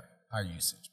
And exactly. And so if you even if that director of engineering or housekeeping guy like even if you leave the impression just that you did a good job and that hotel isn't renovating, he might get a new position, a new hotel that is renovating, call you up and be like, Hey, I got like two hundred tubs to do. And so You could build a client. Like it, it, and building a client is almost better than getting a single sale it is. It because really the return, the return on that individual is, is so much greater than that one that one project. and they bring you with them. They Yeah. pull you like, "Hey, I'm I'm at this place now." Because people don't want to keep looking. Yeah, If they find someone and you do good work and they know your pricing, especially someone who's running a department, Yep. you know, in a commercial setting, if he's running a whole department, he doesn't want to have to keep thinking about who he's going to get next. yep, So your impression that you make on that on that person is is important, and even residential because people move. Mm-hmm. I love flippers. Yeah, flippers, house investors, man, they, they keep us busy all day. every And day. also, you even got warranty on a lot of the stuff. That it's is not like you're not gonna do a, you're gonna do a bad job or nothing, but not having to worry about. I mean, long you're right. You're right. From a business perspective, it's the best. You know, I have this guilty thing though. I'm always like, man, some little lady's gonna buy this house and it's gonna start peeling. And I'm like, just, just, just do it right. Just do it right. Yeah, you always Yeah. you always want to do it right, but at the same time, there is some comfort in knowing like I'm never gonna get called back from this There place. is seriously, there is. I'm not gonna lie. There is. So, um, but and then as far as acquiring them, go to hotels. Don't be scared. Talk to general managers. Talk to directors of engineering. If they tell you they're at a meeting, card or something, yeah, and just you know, I always ask for a card. I'm Like, hey, can I get the card for the director of engineering? If you have his email, you have his phone number. Those guys always check their emails on their phone because they're dealing with vendors and stuff all Yeah, the time, yeah. and they're the ones that handle that type of thing. So, odds are they see your email or your call. Um, but if you can catch them in person, that's really what you want. yeah, And then you just explain to them what you do. Yeah. Um, I, what I do is I always tell them like, try me out on the house. yeah. We'll do one. Let me know when we can come by. And that makes them feel like you're not just selling to them, you're trying to show them like, hey, you do a good Serious, job. Yeah, that's a good technique. And I'm gonna give away a secret. you don't have to if you don't want to. Uh, it- well, this is just something that I do. Yeah, People aren't gonna do, it, but maybe you will. And this is why I'm like, you know, I, I, I something that I do. So I have two different business cards. I have a business card for regular people. I have a business cards for people who are higher ups. yeah. And those cards are made out of metal. Uh, You know why? image. They're not going to throw them away. That's smart. People don't throw things away, even if like like they'll throw a paper card away all day. Yeah, But a nice metal one that looks like it costs some money, they're probably just either going to keep it on their desk, keep He's it in their look at it wallet. He's going to look at it more. He's going to be a little bit more impressed. And also, if there's an opportunity for you to give out a paper card to somebody there and give them the special one, yeah. then they feel like they earned like that status. That's you know that's that's super clever. and you're kind of stroking their ego. Yeah, people love that. I love that. Everybody loves it. I it. want a metal card. So this is so this is what I do. You know, if and I did it for Cabana Bay. Yeah. I gave those two guys my metal card, but there was a lady there that is just from like accounting or something. I gave her a paper card, Yeah. and they were like, "Oh man, these are nice." She's like, "Why don't I get those?" I'm like, "Those are special." uh, sorry, but She's gonna and- call you back. She wants one, man. yeah, and then, then they have the metal cards, and everybody who's your point of contact at the hotel, like who's like you need to talk to them, they get one. Yeah. The general manager gets one. Okay. Director of engineering, obviously, they get one. And you know, I can see why you were hesitant to tell that little secret because that is a really clever uh, sales technique. Well, because I know people won't do it. There's Most people won't because of the cost. they'll, exactly Exactly. They'll hear it and they'll be like, "That's a good idea," but they won't do it. See, it all goes back full circle. Like like when we started talking earlier, is people don't want to tell these things, but in reality, most people don't have the same ambition levels. That's what it is. You know what it is, and and I've learned that about the industry. A lot of people are doing this for the day dollar today. hmm And then there's a select few, and we know who the big players are in the industry who are doing it for tomorrow and for their families and trying to build legitimate companies. Um, and, and, and it's little it's little techniques like that Yeah. that that really create that difference in the image of how a contractor comes off. 'Cause at the end of the day, we're all contractors, Yeah. you know. But in the way I look at it, I dumb it down. You have companies and you got contractors. hmm Contractors might not come back. Yeah. You know, companies they have they have some sort of a liability, and it's their image. Yeah, and they have some exactly. They have something to lose. Exactly. So that's why I'm so protective about Cabana Bay and about our image there. Absolutely. I don't Mm-hmm. Care about repairing tubs, but at the same time, there's going to come a point where there's nothing left in it for me monetarily, Yeah. and I don't want my image to be ruined because they didn't listen to what I was telling them and what's written and what was agreed upon. Yeah. That's not my fault. Yeah. And you know, preserving your image is very important. You got to protect it. Um, and yeah, in a, in a commercial setting with you just got done doing 400 tubs. Yeah. Yeah, it's gonna be tough to always go back and always. But if you find the way to to make sure that those tubs stay in good condition and you are servicing them on a regular, That's gonna be the key difference. Well, yeah, that- I, I, I don't doubt for a second Yeah. that they're gonna see that this is not an issue. yeah. Once now that they made the change, Stop using the erasers. yeah, and it's not all of them. It's it sounds like a lot. We've done 400. There's been about 30 or 40 something, Yeah. but it's really not. In the grand scheme of things, 40 rooms is like what they have not rented, even when they're full. Like Yeah, and it, and it could happen Yeah, to anybody. If someone's jacking the, the finish up, it is what it is. Exactly. It's just it's the same thing if a guest drops something and chips Yeah, it. You yeah, know what I mean? yeah. Things that happen, but I'm I'm just trying to make it clear like you guys are actively doing something that's damaging it. We'll fix it, but I just I care more about what they're gonna tell. Oh yeah, the next guy. Yeah, like, they talk. Exactly. It's it's a whole community in itself. They know each other. Yeah, they know each other. I absolutely, and, I, and I'm glad you're like that. You know why? Because I do have ambitions, you know, to to go to grow, Yeah. and to get into the commercial sector. Um, and if people are who are in the commercial sector already are setting a high standard, then that allows me to set a high standard and mark up my pricing accordingly. Yeah. But if there is people out there doing it for dirt cheap and jacking it all up, one, they the hotels aren't going to want to keep using refinishers because they had a bad experience with that guy. You have to be prepared to get very uncomfortable. Yeah. Because they look at me. uh, They they can see that I'm young. Yeah. I don't tell them how young I am, but they could see it. Yeah. These guys are older, mid thirties, forties. They got uh, their life put together, and they see me, and they're like, "This fucking kid," you know what I mean? Like they see that, and but I that's part of the reason why I feel the need to even more, not just provide quality, good customer service, everything like that, but also when they screw up, tell them Yeah. because a lot of the times they feel and they think they're not going to say anything because they don't want to lose them. Yeah. At the end of the day, I don't care if tomorrow they call me and say, "Hey, you guys are off the project," Mm-hmm. because I have it very well documented that there the issues, there the small issues that have arose has been on them, Yeah. and and I made it known to their bosses because I had to because things weren't changing. And at the end of the day, my image will be intact regardless of what they say. Yeah. You know what I mean? So And, that- and that's, what what's good about. about the disclaimers. I, I I love disclaimers. I love getting it all. sure. I, I we make our um, our clients approve the quote Oh, before we for book the job because you can't say that we didn't disclaim to you that this is a whatever whatever. There's a whatever warranty. It's all just written there with your signature. Yep. And and in the end of the day, legalities, that's what matters. Yep. Hearsay, she say, she does not matter. What did they sign? And if a lot of guys aren't signing anything, in which because they don't want to be held to a warranty. Mm-hmm. If you sign a warranty, then you need to go back. So I, I've kind of noticed that some guys don't won't even say the word warranty. Yeah, no. They're like, "Do we even want to?" I'm like, "I mean, are we gonna do it or not? We give warranties, so yeah, let's warranty our work. And if you don't want to come back, do it right, so we don't have to." But um, but that's part of the business, and and I also like to post that sometimes I do go back. yeah, for sure. I, I, I really felt when I listened to your episode with Trinidad, I, I was thinking like, you know, I don't post any of my process, and I'm like, why? And I'm like, am I one of those guys on that secretive shit?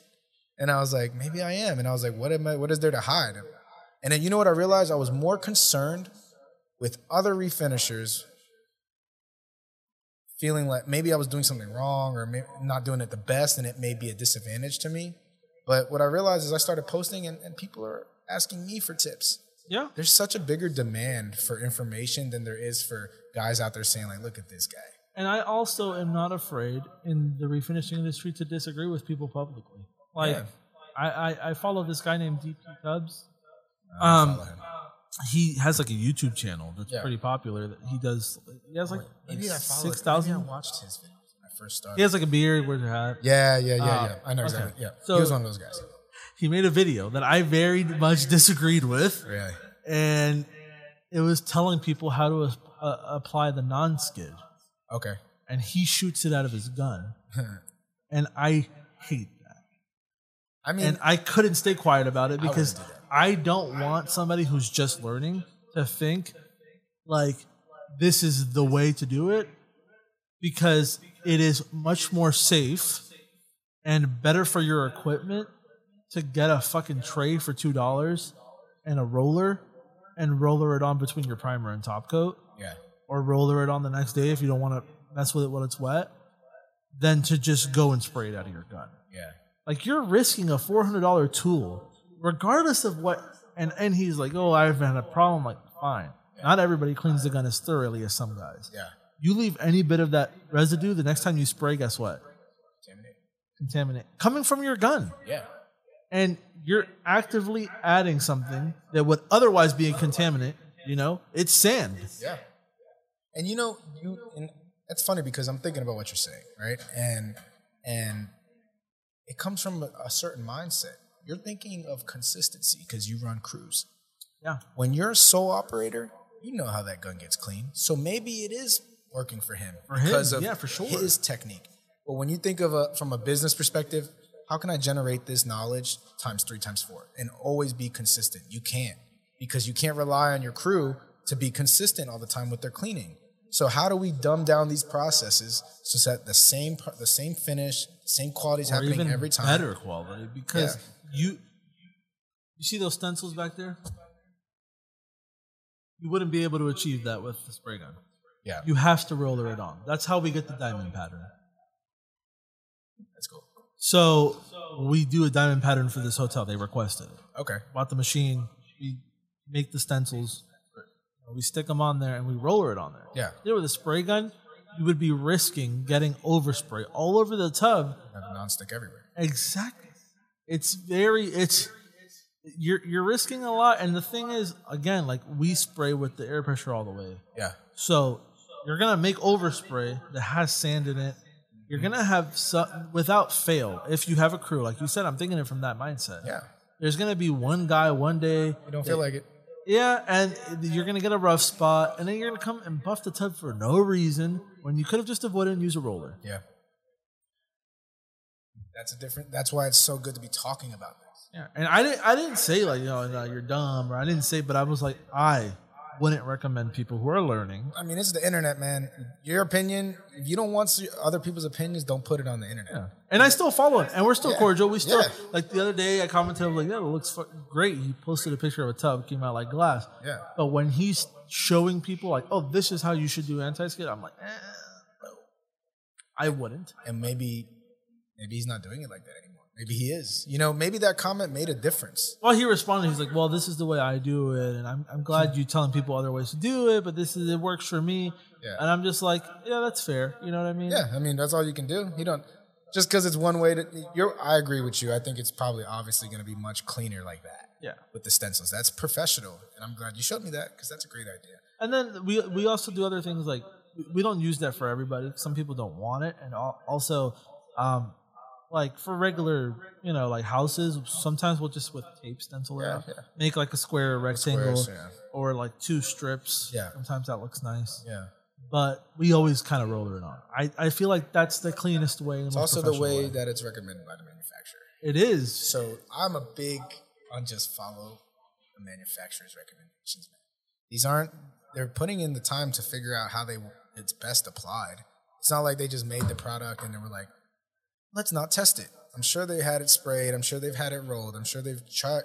How do should we recommend applying this? And usually that's the best bet. Well, that, that's something I told him too in one of the comments. I was like, I'm not sure that would even be ADA compliant because the reason that they put anti-skid on tubs is because of the American Disabilities Acts that for slip and falls, Yeah. and it has to be a certain coefficient. And uh, you know, if you're spraying it, there's inconsistencies. Unless you're you're if you're trying to be very thorough, you're gonna have to spray it very thick. Yeah. Like, I don't I don't see how that would pass a slip test for a lot of hotels, but he's doing a lot of residential, so maybe it doesn't matter. Um, That's exactly. but but at the same time, like I know that we have to use a lot more shark grip than you would think when we mix our non-skid Yeah. To get to the number that the hotel needs for slip coefficient, so they don't get sued Yeah. because like we have to put like it's like for every cup we have to put like six tablespoons um and when you're mixing that you could see it it thickens up like crazy Yeah. i could not imagine putting that in a spray gun but hey I've never done it. I've never put it in a spray gun. I've always just Yeah, you. I would recommend that highly, but you know, everybody has their way to do things. Yeah. and I like for a lot of things, I would recommend going to DP Tubbs because he has a lot of YouTube content. Well, DP Tubbs is one of those guys that when, I, when you Google, He comes up. he comes up. He was one of the first. Was the only guy. Really? Yeah. And I was watching his videos, and I'm like, oh. and And then it, I actually watched his videos before I even trained because I had all this planned out while I was still in the military. So I got smart on the products through the internet, and then once I got out of the military, we didn't actually start training. So it's funny. DP Tubbs is one of the first people that I've ever seen refinish a tub. and he was one of the people who inspired me to do this. Yeah. Yeah, and so I like. I'm I, not. I, when I watched him, I was like, man, I would like to do that. Yeah. But I definitely didn't feel confident enough in my abilities to start projecting anything out into the industry yet. I was just kind of really trying to absorb and, and absorb knowledge. I think it's healthy to have some pushback Yeah. because you know not everybody's right about everything. I guarantee you refinishers are listening to this now and thinking about it.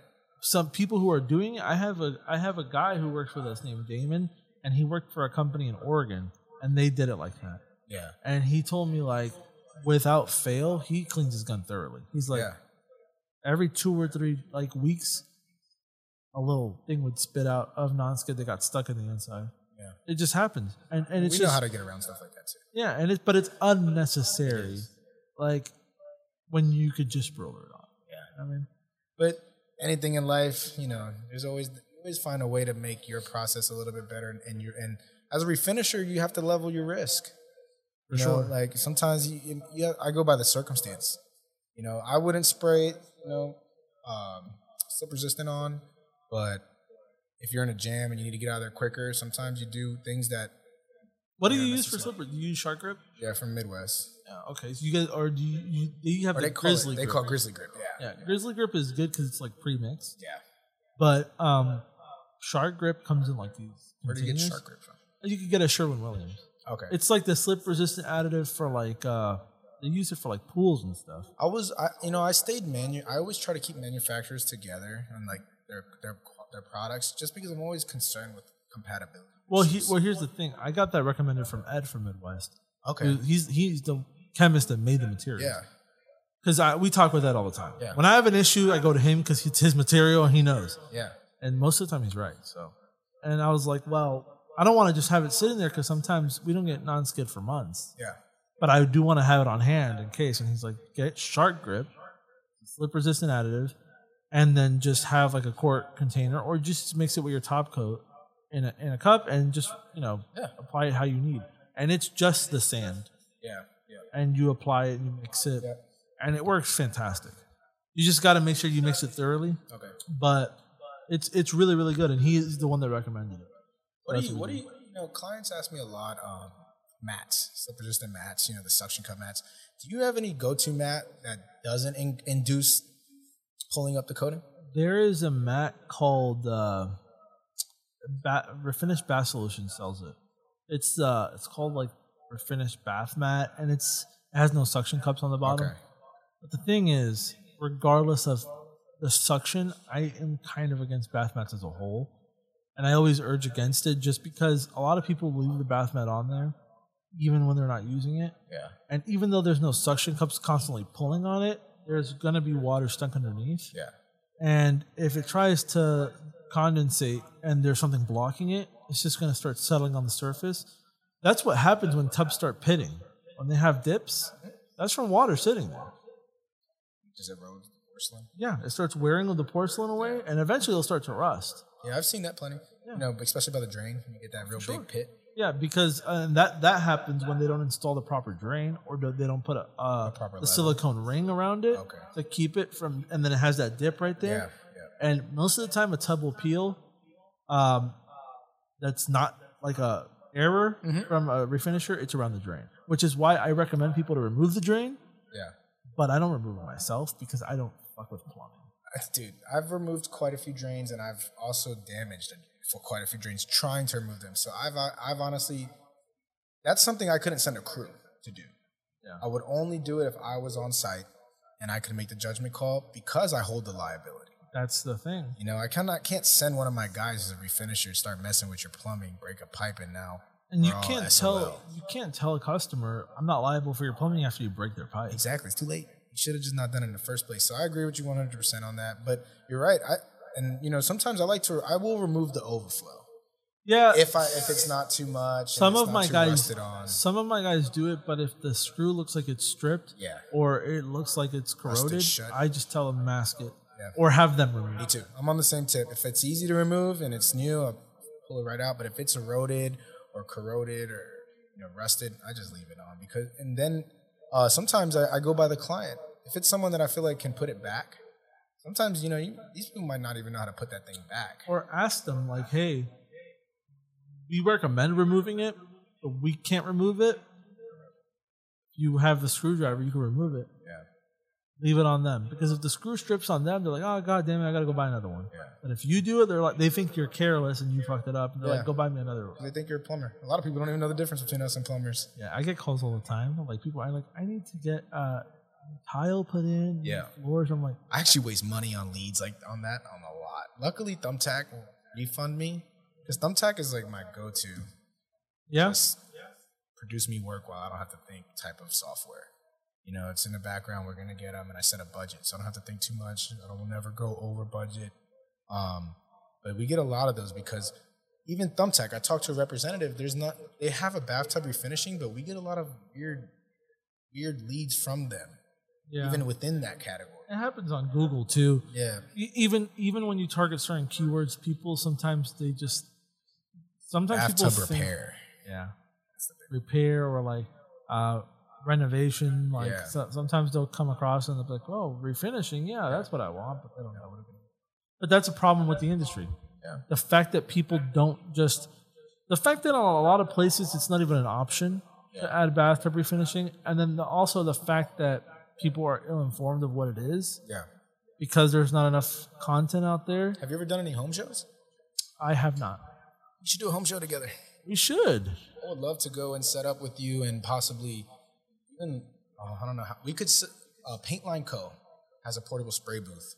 It looks pretty legitimate. And if we set something up at, a, at an event, you know, we'd obviously have to work with the, the coordinators, but maybe we could do a refinish on a, on a, on a standalone tub, even a fiberglass insert that we purchased inside of a spray booth with ventilation so people will, and it's clear. So people can see the entire process without being exposed to any of the fumes. You know what'll get people looking? What? Clawfoot tubs.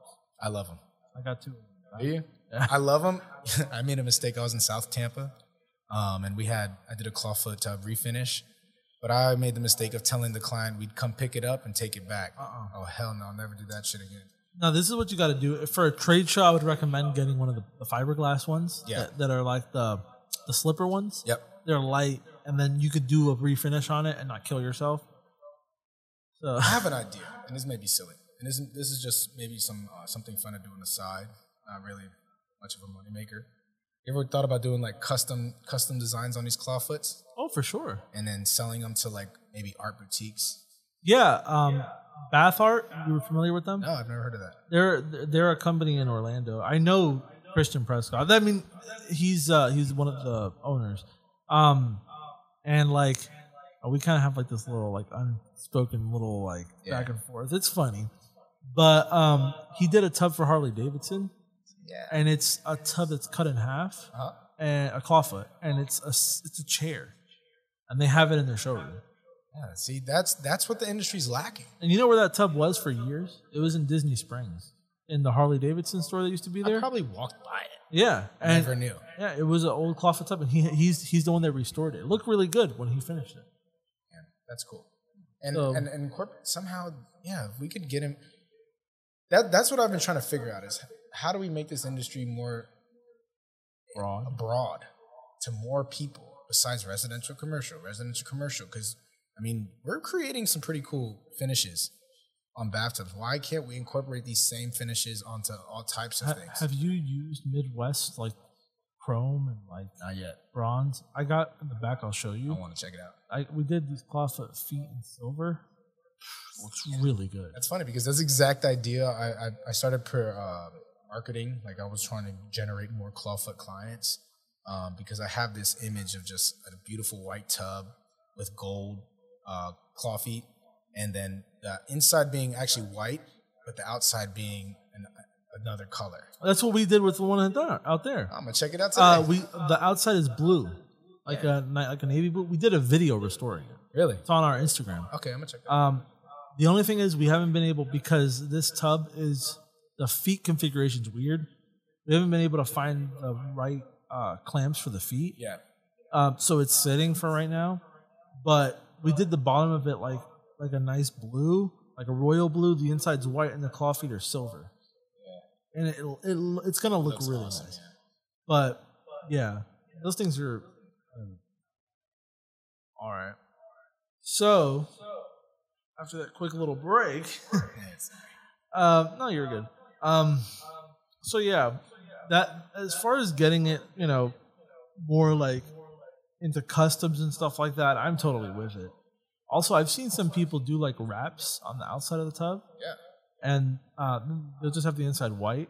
I mean, it could be an art form in itself. Just like so, the guy who did the Harley Davidson bathtub, Yeah. he only does custom, or is he Oh, no, he, focusing on that? he does refinishing in general. That's kind of what, what I was talking about. yeah, like, yeah. like sometimes I feel like he'll see something I post and he'll try to like not copy it, but he'll try to do it too. I mean, you're doing it right. Yeah, well, and it goes both ways. Sometimes I see things of his that are good ideas, and I'll do it. So he does. He does a good job. I recommend him a lot when I'm busy Yeah, because even though I disagree with some of his business practices, um, I think that he does a good job. yeah. So, um, And that's what that's the good thing about owning your own business. You practice it the way you want. yeah, yeah. But the thing is that he uh, he offers lifetime warranty, which I'm just like, gonna be a busy man. Yeah. Well, that's good. I mean, it, it's again, it's his business and whatever Yeah. he wants to do. But um, there was like a little back and forth there. I, I feel like he was like sub like posting like well, I would post something and he would post something similar. Like Yeah, it- it- it's funny, but he knows like you know I, I'm just we're just having fun and and we're cordial. Like we went to a meeting at a hotel once. Um, we were both called to Yeah. bid on a project. okay. And so I met him in person. Yeah. He was cool, asking me questions. Um, you know, and I asked him a couple questions, and it was just cool. You know, he's not a, he's not a bad guy. It's just like things like that I wouldn't do, but you know, everybody has their thing. I don't think it's Yeah. bad. I just think, yeah, like you said, he's gonna have to be busy. You know what I mean? But uh, like pe- people make decisions based off of you know what how they want to operate. Yeah, That's a decision. Yeah. I'm sure he's aware of what that means every couple years after he leaves the tub. Well, he he every single job. First, it was like just offered it, and then now it's like every job he lifetime warranty type of thing, which is fine if he wants to do that. I just I just like I know it's not going to last forever, so I'm like, oh, well, you're gonna have to go back to some of them. But also, he's probably also baking on the fact, and it's a fact that most Americans move like every four or five years anyway. Mm-hmm. So it's it's not a big deal. Yeah. Like, And it depends on his in his uh, workload. yeah, and he he does a good job. Though. Yeah, so if he if he's doing all the refinishing and he's ensuring that the quality's top notch, maybe He has people, but I think that I don't know if he sprays, but his business partner, his name is Elliot. He he, I don't know if he still sprays, but he did spray and he like helps him operate Yeah, and yeah. stuff. Now it's kind of like the situation with me and my brother. gotcha. So, I need a but brother. he's a bro. I mean, there's one thing I could say about Christian: very very good marketing. Really? Like yeah, I mean he's he's good. He's a good salesman. Good. Yeah, and I, I, and that's cool. I like having different types of people in the industry. Like, like uh, I was telling telling you about DP Tubbs. He's very informative. He breaks down the process. He shows a lot of stuff, Yeah. but he's not selling. Yeah. Christian, he he he sells, but he also shows the process, and that's just another side of it. Yeah. I like to think that I do some fun stuff that other people don't do. Yeah. I kind of look at it as like building like like making content around the industry Uh-huh. to help it as a whole. Yeah. And I would love to have people like that on too. You know Yeah. what I mean? Yeah. I mean, the more the merrier. And there's nothing to hide because you can find everything on the internet. Exactly. If you really take the time to look. Yeah. You could go through every refinisher's in Florida's Instagram or every refinisher's website and see what's working, what they're offering. Who really cares? Yeah. Who cares, dude? Like, there's so many bathtubs. Yeah, there is. It's not, and it's really about how you want to go about it And I, I, I kind of feel you and, and your approach. I like that you're targeting the industry because I think that's where the lack is. Yeah. Because once you once the industry has a reputation, then the industry itself will sell. Well, if it was just about me being busy, like I'm busy. Yeah. so like I wouldn't be here on a Saturday if it was just like for my company. My company's doing perfectly fine. Yeah. And we're, you know, we're growing and stuff. So, but I like you, somebody who's still new to it, provide as much value as I can so that you keep doing it and Yeah. then you have somebody else do it. And the, again, the more the merrier because there is so much houses here, apartments. It also helps to build our network. Yeah. I see it as, you know, if you're ever in a jam, you know where I'm at. Yeah. And I'll tell you right now, my work is top quality. So I put my actual love into it Yeah. because I'm so new. There's no room for error in my in my business. You know, so building the network in itself because you have 1800 tubs. yeah. You probably use an extra quality refinisher if you want if you needed to finish by A certain day. day. You know, just to having that arsenal, and if everyone gets along and everyone's working together, then it helps the industry in entirety, especially in our state. Because I may get a commercial bid that that I'm not actually prepared for manpower wise, and it'd be nice to actually have a network with other refinishers that are willing to help each other. Well, and that's the thing. It's like we never know, but giant companies operate like that. All of them. All of them. There is You seem to have a bit of a business mindset, and you kind of know that this industry is lacking the cooperation for sure. and the growth pattern that other industries follow. They do. No one tries to hog it all. What? Let, let me ask you a question, and this is for everybody. What do you think general contractors do? They don't do all the work No, themselves they know people. Exactly. Why don't we do it? because people are too narcissistic and think that if they're not doing everything, either it's not going to get done, or they just don't want to share because they. They don't want to share, dude. Greedy. They don't want to share. That's really what it is. It is what they don't want to share because all you know. This is a good industry, but we're not turning over you know four hundred thousand dollar projects like a roofing company may. So the profit margins are tad bit smaller.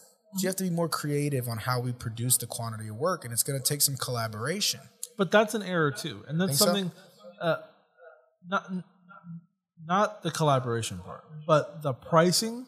I think is a big fucking problem. Hell yeah! Because People are undervaluing what it is we do, and at the end of the day, however you chalk it up, even if we charge eight hundred dollars a tub, it's cheaper than replacing it in most times. Yeah. because you're not having to rip out drywall or tile or any of that.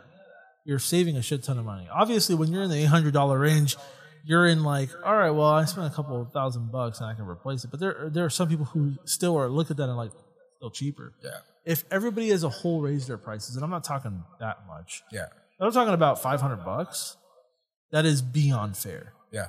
But I see 290s and 300s rolling around. I'm just like, uh, I charge 375, but best Yeah. believe if it needs to be stripped, it's 500 dollars. Yeah, because I don't the charge work. less. It's the work, and, and it it's. I mean, you want to maximize every sale. You don't want to lose a sale because you charge too much for stripping, right? But at the end of the day, you could make more money doing another bathtub in the same amount of time that it took your crew to to strip that bathtub, and so you have to compensate for that as a business. Yeah, and well, I would I'd much rather go do two tubs in a, in one house and then a tub and tile in the afternoon Yep. and charge 375 per tub 675 to 750 which depends on the size of the tub and tile which is what we charge Yeah. then go do a tub that needs to be stripped for like 400 bucks Yeah. because it's going to take that much more time Yep. a tub that needs to be stripped sometimes can take as long as doing two tubs Yeah. it just Yeah. it- It, it- depends on how the how hard how Exactly. quality the finish is. And And if- I've gone to DIYs that strip in two seconds. yeah it's, sometimes But- Sometimes. But sometimes DIYs will start flaking off every little chunk, and you have to be there, like getting everything Yeah, off, and it's yeah. it's uh, very annoying. So because you're putting yourself in a situation where you're liable for how it comes out, Mm-hmm. you have to account for that because sometimes it's this, but sometimes it's that. And you know, and people always ask me, why don't you just refinish over the? I'm like, you know, that I don't know what was done there. Yep. If that finish fails, my finish is gonna fail. Yep. So I can't warranty it. You know, that's that's the key. Why I I, I my preference, you know, I do it by the client and by the necessity. Like you said, some investors just need it white. Yep. You know, and that's fine, and we can work with that client. But if I know I'm going into your home and I know you're going to be living there for a couple years, I tell my clients I'm either going to do a full strip, or we, we're just not going to refinish over because you're going to call me. You're calling me because it's chipping, and it's chipping for a reason. Yep. You know, so I'm not going to just spray over it, and then when it continues to induce that chipping underneath my coating, now you're going to call back angry at me. Yep. You know, so I'd rather just not take the sale. Yeah, and sometimes that's well, that's the difference between people with integrity. It's the same mindset of the people who don't want to share projects or think they Yeah. think too small. Yeah. It's like, well, I just need the money. So Yeah, and mo- and a lot of times people do. Yeah. Know, I've been there. I've been there where it. I needed the money, and now that you know I'm not in that position, I get that luxury because I've earned that. You know, we worked hard and we got ourselves to a point where now we can dictate the quality and how we approach our, our projects instead of the necessity. and we charge. Well, we used to charge two thirty nine. I'm charging 400 That's for a bathtub. fantastic. Yeah, but because I don't need to sell to, to, for four or five guys workload. When I had uh, two sprayers, my prices were a little lower because I obviously needed to produce more work for the company. So in order to achieve that, that was the easiest route. But now, after I listen to your guys' podcast, it's that that's the issue. If we go too low, how can how how can any of us continue to eat at a rate where you know we're we're, we're growing? Yeah, because if if all your this is what people don't understand. If you charge two hundred bucks for a tub, you might see some money. You're gonna get two hundred dollar clients, Yeah, and you need to start getting the clients that are willing to pay more. The same way, even if you're not advertising, the word of mouth. The word of mouth from a two hundred dollar client is to their friend who also is broke. yeah, or you know, not, not not being disrespectful, or also just can't afford it or doesn't want to. But the word of mouth from someone who could afford five hundred yeah. is the word of mouth of somebody who has upper middle class friends like and they, say- an upper middle class family, Yeah. and they recommend you to them. They also happen to be friends with sometimes people in positions of power at hotels, apartments, Yeah. and multifamily places in general. They might be flipping houses. They can get you a lot more business. Yeah.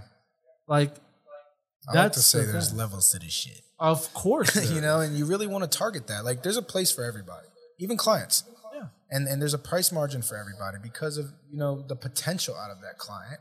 So if so, I've had clients that really need a tub refinish.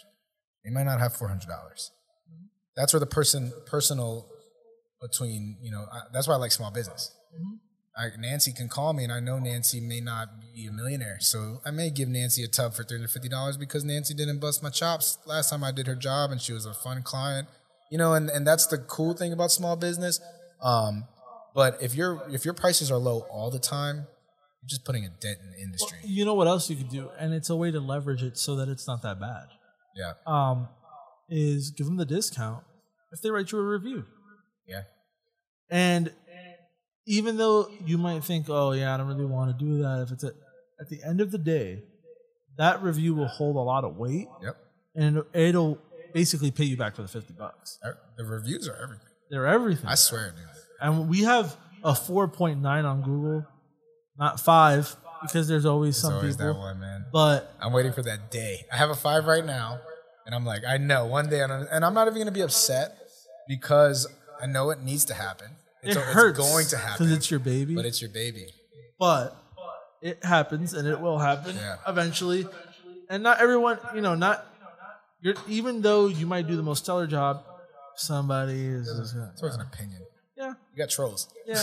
and not just that, they might have a valid thing, and you're just like, well, I didn't want to deal with it because it went too far, and it's like whatever. Yeah. But or I didn't like how this guy was being, he was being a dick, so you know. and we're also people. Yeah, exactly. That's we're the people. We're people. So, like, you know, I get calls all the time. I'll get a call, like, hey, there's a rough spot. I need it done now. And I'm like, you know, I, I'm running a business. I have, you know, a daughter, a wife. Like, I can't just get up and go fix your rough spot in two seconds. Like, this needs to be scheduled. They, they almost forget that because of I high, I hold such a high customer service standard. I think people honestly forget that it's John servicing his customers. It's not it's not this big corporation coming back to your house. It's me and my and my guy.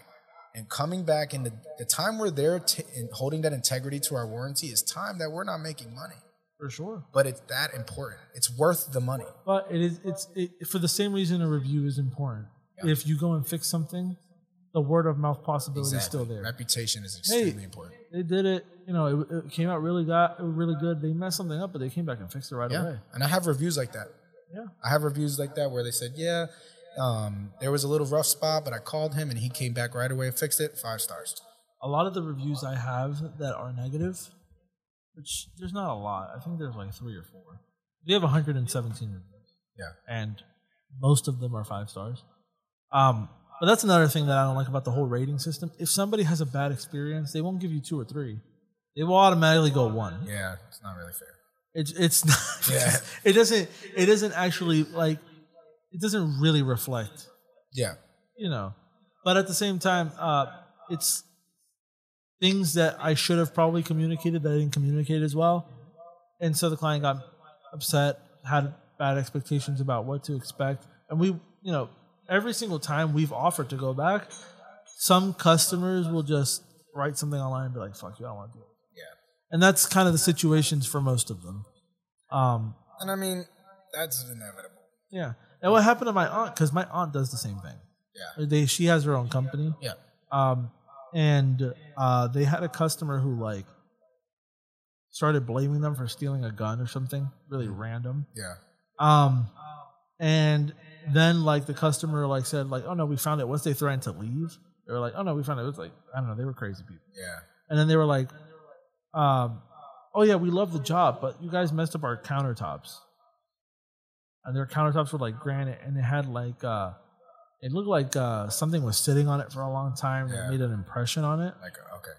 And and they were like, no, that wasn't us. We have pictures of everything when it was masked and everything. He's like, let's just say that I won't write anything about you online if you give me your insurance information. That's what they wanted Yeah. the entire time. Yeah.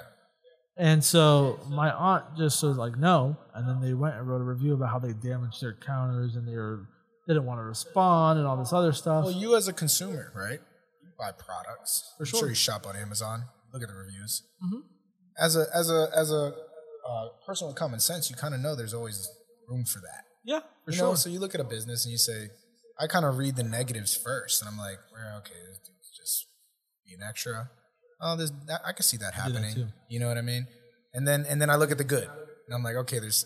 Uh, you said how many reviews you guys have? 114, 117. 117. We got so- two on Thursday. Really The nice. same day. It was, and I, I told both my guys, I'm going to give you something extra in your check because that's very rare that they happens in the same day. They were, Yeah, and I I actually I do that. So I was I started I forgot to show my guys the reviews. oh, I sent it to them. Like I would get them and I'd be like, oh hell yeah, we're doing so good, and then I forget that like, dude, send it to your boys. they need I- to see. I did it to my, my guy, Ralph, who's like our, our, our top sprayer, Damon. Yeah, Also, he's, he's the one that applies primer. yeah, Does a really good job too. And I sent it to both of them. yeah. And it, and it, and it helps because you know you can't help but want to do a good job, For sure. especially if you keep good guys around you, which I only do. I mean, I can kind of tell. I've hired quite a few. You know, just trial and error, seeing who stuck, who didn't. Most didn't. Um, but the ones that sprayed for me, they actually cared.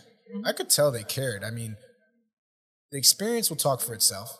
A guy who's experienced will obviously do a better job. But the fact that they would see an issue, let me know, and we'd work through it. And then when they saw that they sprayed something and someone gave them a five star, yeah. I will let them know this is your five star, man. For sure. This is your five star. You did that. and and I always, even though it's not a lot, I'll reward them with something. Yeah. So, um, like you know, I'll throw them twenty five extra bucks. You know, Yeah, just and just you know, they can go lunch or do something with it. But it's just like, just so that they know, like it means something. Because Yeah. at the end of the day, that makes the company as a whole look better, and it, Yeah. it's gonna be there even when they leave, or even you know, you know, if they leave. You know what I mean? Yeah. But and I try to tell them like, you know, this is our stability. real, Like, you know, you work here, right? Pay your bills with this. You should try to keep a good reputation because the better our reputation is, the more work we got. And the only true stability in life is how you're going to get your next dollar. for sure. And if you're always working at that through your reputation, then that's about as stable as your company's ever going to get. Yeah. But and, and to just going back to what we were talking about about um like pricing the work. Yeah. I, I just do feel like there is an issue with that and I feel like a lot of people sell themselves short just because like I said, they're used to the two hundred dollar client, Yeah. and two hundred dollar client talks to other people who are like them. Yeah. People hang around people who are similar. Yeah. But once you start getting the four hundred dollar clients and the five hundred dollar clients, they will get you more people who are like them, and before you know it, you're going to have so much work with those types of people mm-hmm. that you are never going to want to go back. Yeah. When I get somebody who calls me and with a straight face says, "I got a quote for two twenty five, I'm like, "Good luck." Yeah.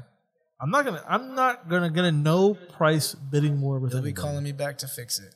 You know something that I do, and I told Trinidad this. I think. Um, I like what you do about making them sign off on the estimate. Yeah. That's really good.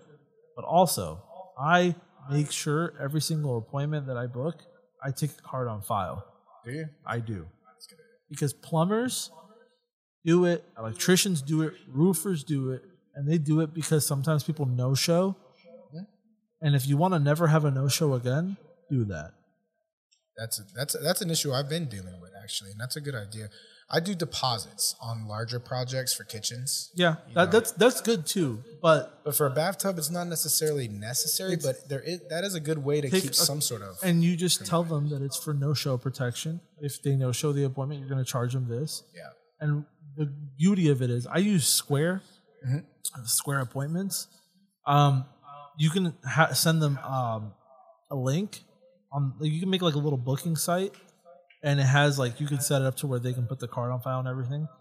And then so what I do is, um, you know, I it, it makes them agree to the terms. So Mm-hmm. if they try to do a chargeback on the cancellation, they agree to the terms. Okay, So it doesn't ever work. Gotcha. Square will tell them, hey, they agreed to this, that's that's pretty cool. and it'll always side with you. Okay, So that's also great. Also, it just makes it's convenient Yeah. because you know, last thing you want is to tell your guys, hey, you guys are doing this today, or you yourself, I'm gonna go do this tub and tile. You show up, they're not there. they're not there. Just wasted time. or they tell you they changed their mind. Or what some people do, which is very common, is, "Hey, I know uh, you're supposed to come tomorrow for the tub and tile that we scheduled a month ago, and I know that you ordered that custom pattern for me for the multi spec on the walls, but I got someone who's going to do it for two hundred dollars less. Can you match that? Yeah. And you already are deep in with material costs and all this other stuff.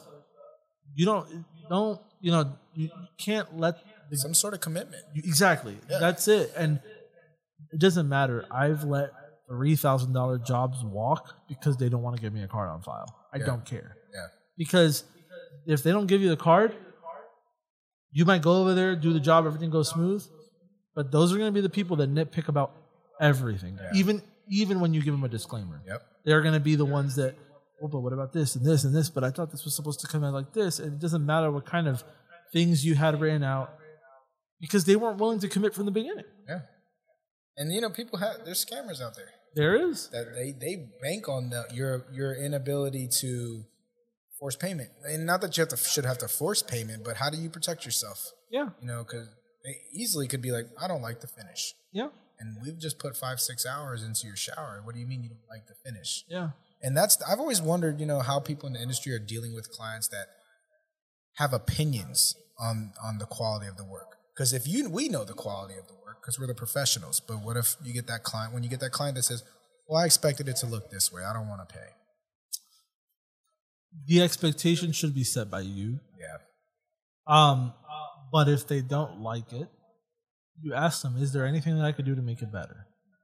What do you think? You know, why don't you like it? Yeah. Sometimes, um, you know, if like let's say a tub comes out flat, sometimes you just got to come back the next day and shoot clear coat on it. Don't even bother bringing the white out. Shoot clear on it, yeah. and it'll give it a, a little something extra. Gloss, yeah. And that sometimes is the difference maker. If they just don't like how the refinished product looks, Yeah. Well, then that's a different story. Yeah. And you know, you got to kind of tell them like, hey, this is this is something very important. Like I make everybody sign when we get there a work a work authorization, basically like we're allowed to be on the property, do the work, and you're going to pay us upon completion. Do that for a couple of reasons. Sometimes you get crazy customers that like that, like they don't want to pay, and then they're like, I'm going to call the cops. You have an authorization to be on the premises signed by the person. It's like Yeah. and then also, payment upon completion is important because they agree to pay you when the job's done. The writing is just key. Yeah, and so but also, and I do understand, there's a certain level that you get when your goal should be customer satisfaction. So if they aren't happy, don't ever just offer free first. Ask them, hey, I know you're not happy with it. Can we settle by, you know, I'll take fifty dollars off the cost since you're you're not completely happy with it. Can we settle with that? And that might be enough Yeah. they might be like, oh, well, I really don't like it, but you know, whatever. But uh, you know, fifty bucks is better than. Yeah, and that's probably what I usually do. I mean, I actually haven't had that situation. yet. Well, it does happen sometimes. Yeah, and I know it's going to happen, so that's why I figured I'd bring it up. Maybe there's someone else who's wondering how they're going to react to that situation. But you always, you always before the money because the money is like you invested time and money already. yeah, So before you get to that, you want to look for the solutions of stuff that you can control with doing the work, even if it means like going another day or something. I always have a rule if if the customer is has legit legitimate concerns that you can be like, okay, yes, that's true. Three days. If you're if you have to go a fourth day, you tell them keep your money. It doesn't matter, even if they were right, even if you know you can fix it on that fourth day. Tell them like, I just, I, I, I, there's nothing left in it for me. I'd rather you keep your money and find someone who can satisfy you. yeah, And and you know, like that's, in my opinion, I just feel like that's the best way to handle those scenarios when it gets when it gets extreme. You know what I mean? yeah, and and you got to just if they're like, oh, but uh, we really want you, or oh, uh, this is kind of BS that you guys are. uh," Like I am in the hole now. There is nothing left in it for me. I'm Yeah. negative already. yeah, Like I would rather you take the money and spend it elsewhere, do something else with it. But I can't because the longer I'm here, the more I'm not doing other places and stuff like that. And a lot of times you have to explain yourself. You just tell them, and they'll be like, "Okay, that makes yeah, sense. That's yeah, fine." right. And I've had those cool customers who are like, I know, thank you for coming back. We know that you can do other places, and the human factor is nice. I had a lady once in um, Port Orange, and we went and we did her tub and tile and her garden tub, and she was like enamored with it. But her countertop, for some reason, kept having contamination, and we could not figure out why.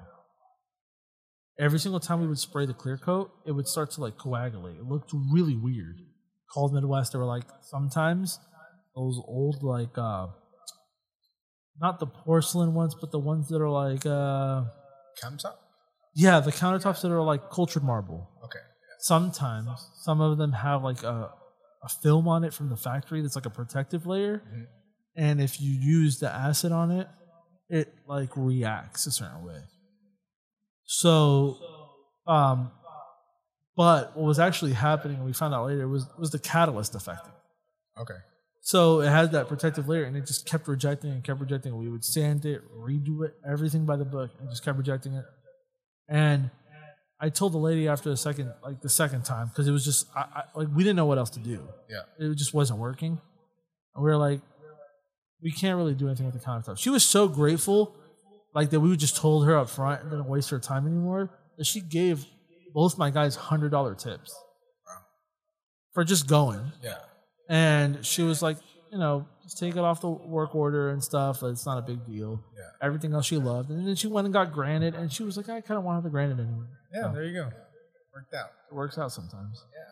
I had a, uh, I stripped a fiberglass tub uh, from a DIY, Oh, yeah? and I'm stripping it, and it's almost like clear from the fiberglass itself, gunked up. Or I don't know if it was the uh, DIY epoxy he applied, because it just, I ended up, I had to stop using stripper and actually start scraping this finish off. It turned into a sort of gunk.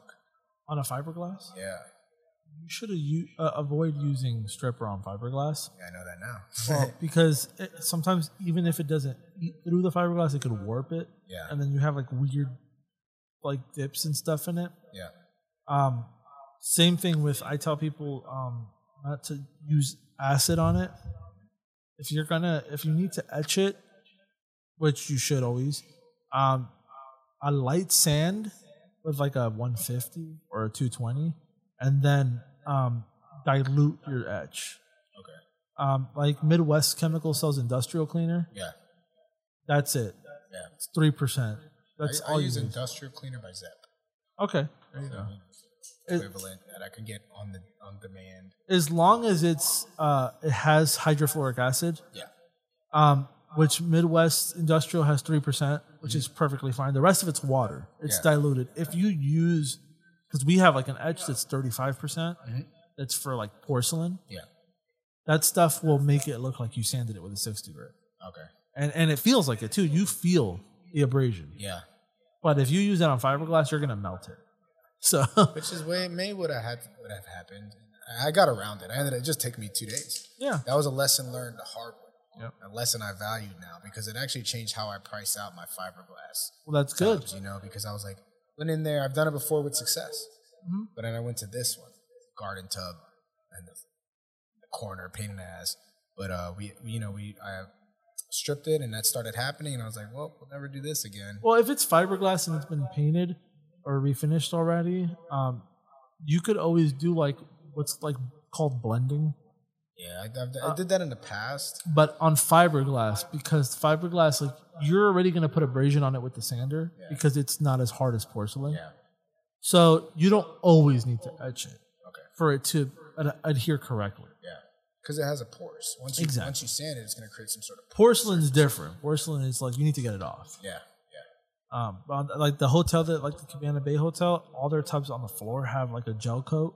Yeah. That shit is so bad, so hard to get off. It won't come off with chemicals. Really? I hate it, and we have to sand all of it off, and we have to use like sixty grits, Yeah. and that's probably one of the most time consuming parts of the the whole thing. Yeah. If we didn't have to deal with that, we like a lot of our problems would be gone. it's the sanding, man, and you're just there sanding and sanding, and all the dust, and then you got to clean it up because you're about to paint in there. It's it's very annoying. Yeah. I But- can imagine that. It's like a thick gel coat on the floor. It's, it's a marine coating, and it's turning to yellow, so it looks nasty. And, it, and it's not hard enough for you to just uh, scuff that in itself, or is it once you start sanding, it just starts I- lifting? Um, it, it it's on there hard. We technically we can spray over it, and it'll be fine, but it, it's like in a square shape. okay, And if we apply our non-skid over it, it looks really weird. Yeah. Also, it's kind of textured. It has like a ripple. Okay. So, because it was made for non-slip, Yeah. and I don't know why that hotel paid for that, but that's very annoying. Like that they even had that. Um, it just it takes a long time to get off. Yeah. Sometimes like you have to go through four or five sheets of sandpaper to get it off. It's yeah. But that's one of those things, man. It's just there's always Once I run into like that, problem, I'm gonna, I'll let you know how I go through it. Yeah, man. I mean, I I want. I've been asking. I, I call like marine coating people. Are like, use this, but it's like strippers that take three hours to work, and I can't wait that long. No, it's not gonna. Especially if you're not charging for that extra three hours. Well, exactly. That's the thing too. But I mean, I priced the hotel pretty good. Like a lot of people, when it comes to commercial, they feel like because they're doing more, they should like give them a deal. But this is something I tell Trinidad. We talk, and I tell people in general, when you're doing commercial, labor is not the same thing as a product. Yeah. You cannot mass produce labor. There is no machine yet that goes out there and sprays the tub perfectly Yep. and preps it and everything. So, yeah, when they go and buy sponges wholesale, it'll cost them a cents on the dollar from what it costs retail. But when you're painting tubs, there's no way to mass produce that. No wholesale. Exactly. Like in a way where it's cost effective. No. You're asking them to cut corners if you want to be cheap. Yeah. And unfortunately, there's a lot of guys that would just, you know, be like, yeah, I need the money, so I'm going to go ahead and I'm going to do this cheap as fuck. Yeah. So I always say price as close as you can to your actual price. Do you have any regulatory factor in this industry? Like, is there anybody that sets any standard? Not really. You know, like, like, cause roofing, there's code. there is a there's it's not specific to the refinishing industry, but this falls under some sort of um like specialty painting and coatings. Uh, yeah, I Code. heard that. so like the bottles have to be packaged a certain way if they're going to be shipped. Like if you or if you ever order Midwest and they ship to ship it to you, they put the tape around it. Yeah. But like, like we did a hotel in Puerto Rico where we did a demo for them Uh huh. and we had to get the stuff ordered over there, but it, the material can't fly Okay. because it falls under a certain code where it's like flammable and they Yeah. can't fly it, so it has to go by boat. Yeah. Never got there. Kind of a pain in the ass. We had to use some Sherwin Williams stuff. I, I hated doing that. God, I hate I hate using product that I'm not. It was the mix was weird too, Yeah, like just- four to one. Yeah, I didn't like it. Trash. Yeah, but I mean, it came out nice because my brother, who had been spraying for like eight, nine years, he like, yeah, I mean, I just need to see how it lays, and then I'll. I'll Are you guys okay." gonna target more hotels in the Caribbean? They target us. See, that's fucking awesome concept. It's such a demand, and I, when I listened to your episode when you first told talked about it with Trinidad, I was like, I just got a like, call. it's got to be tough to get refinishes over there. I just got a call the other day from uh, Hyatt in Washington D.C. about going over there to do jacuzzis. Um, jacuzzis, we don't just refinish them.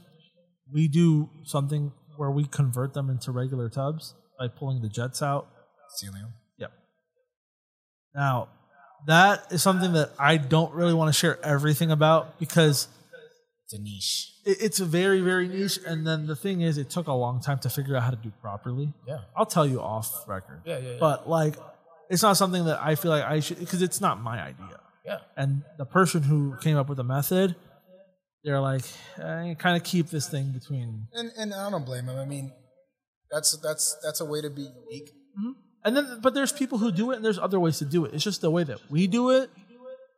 Like it's kind of proprietary. Yeah. And we don't want to share every trade single secret. thing. Exactly. And I'm very open about everything, Yeah. but I can't go into depth about it. But Well, Chick Fil A doesn't give away the recipe for Chick Fil A sauce, yeah, exactly. you know, but you could buy it. Yeah, exactly.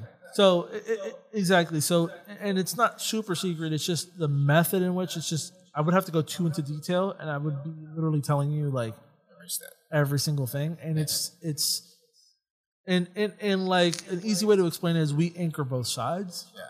so that it could take direct impact, Yeah. and the hotels love that Support it. Because it once we're done with it, it looks like it was just a garden tub. Yeah. They don't have to rip them out Yeah. and you could charge a lot of money for this thing Oh. because it, it- you know Yeah. there's nobody who does this basically Pretty much. It's Couple like- of them. Yeah.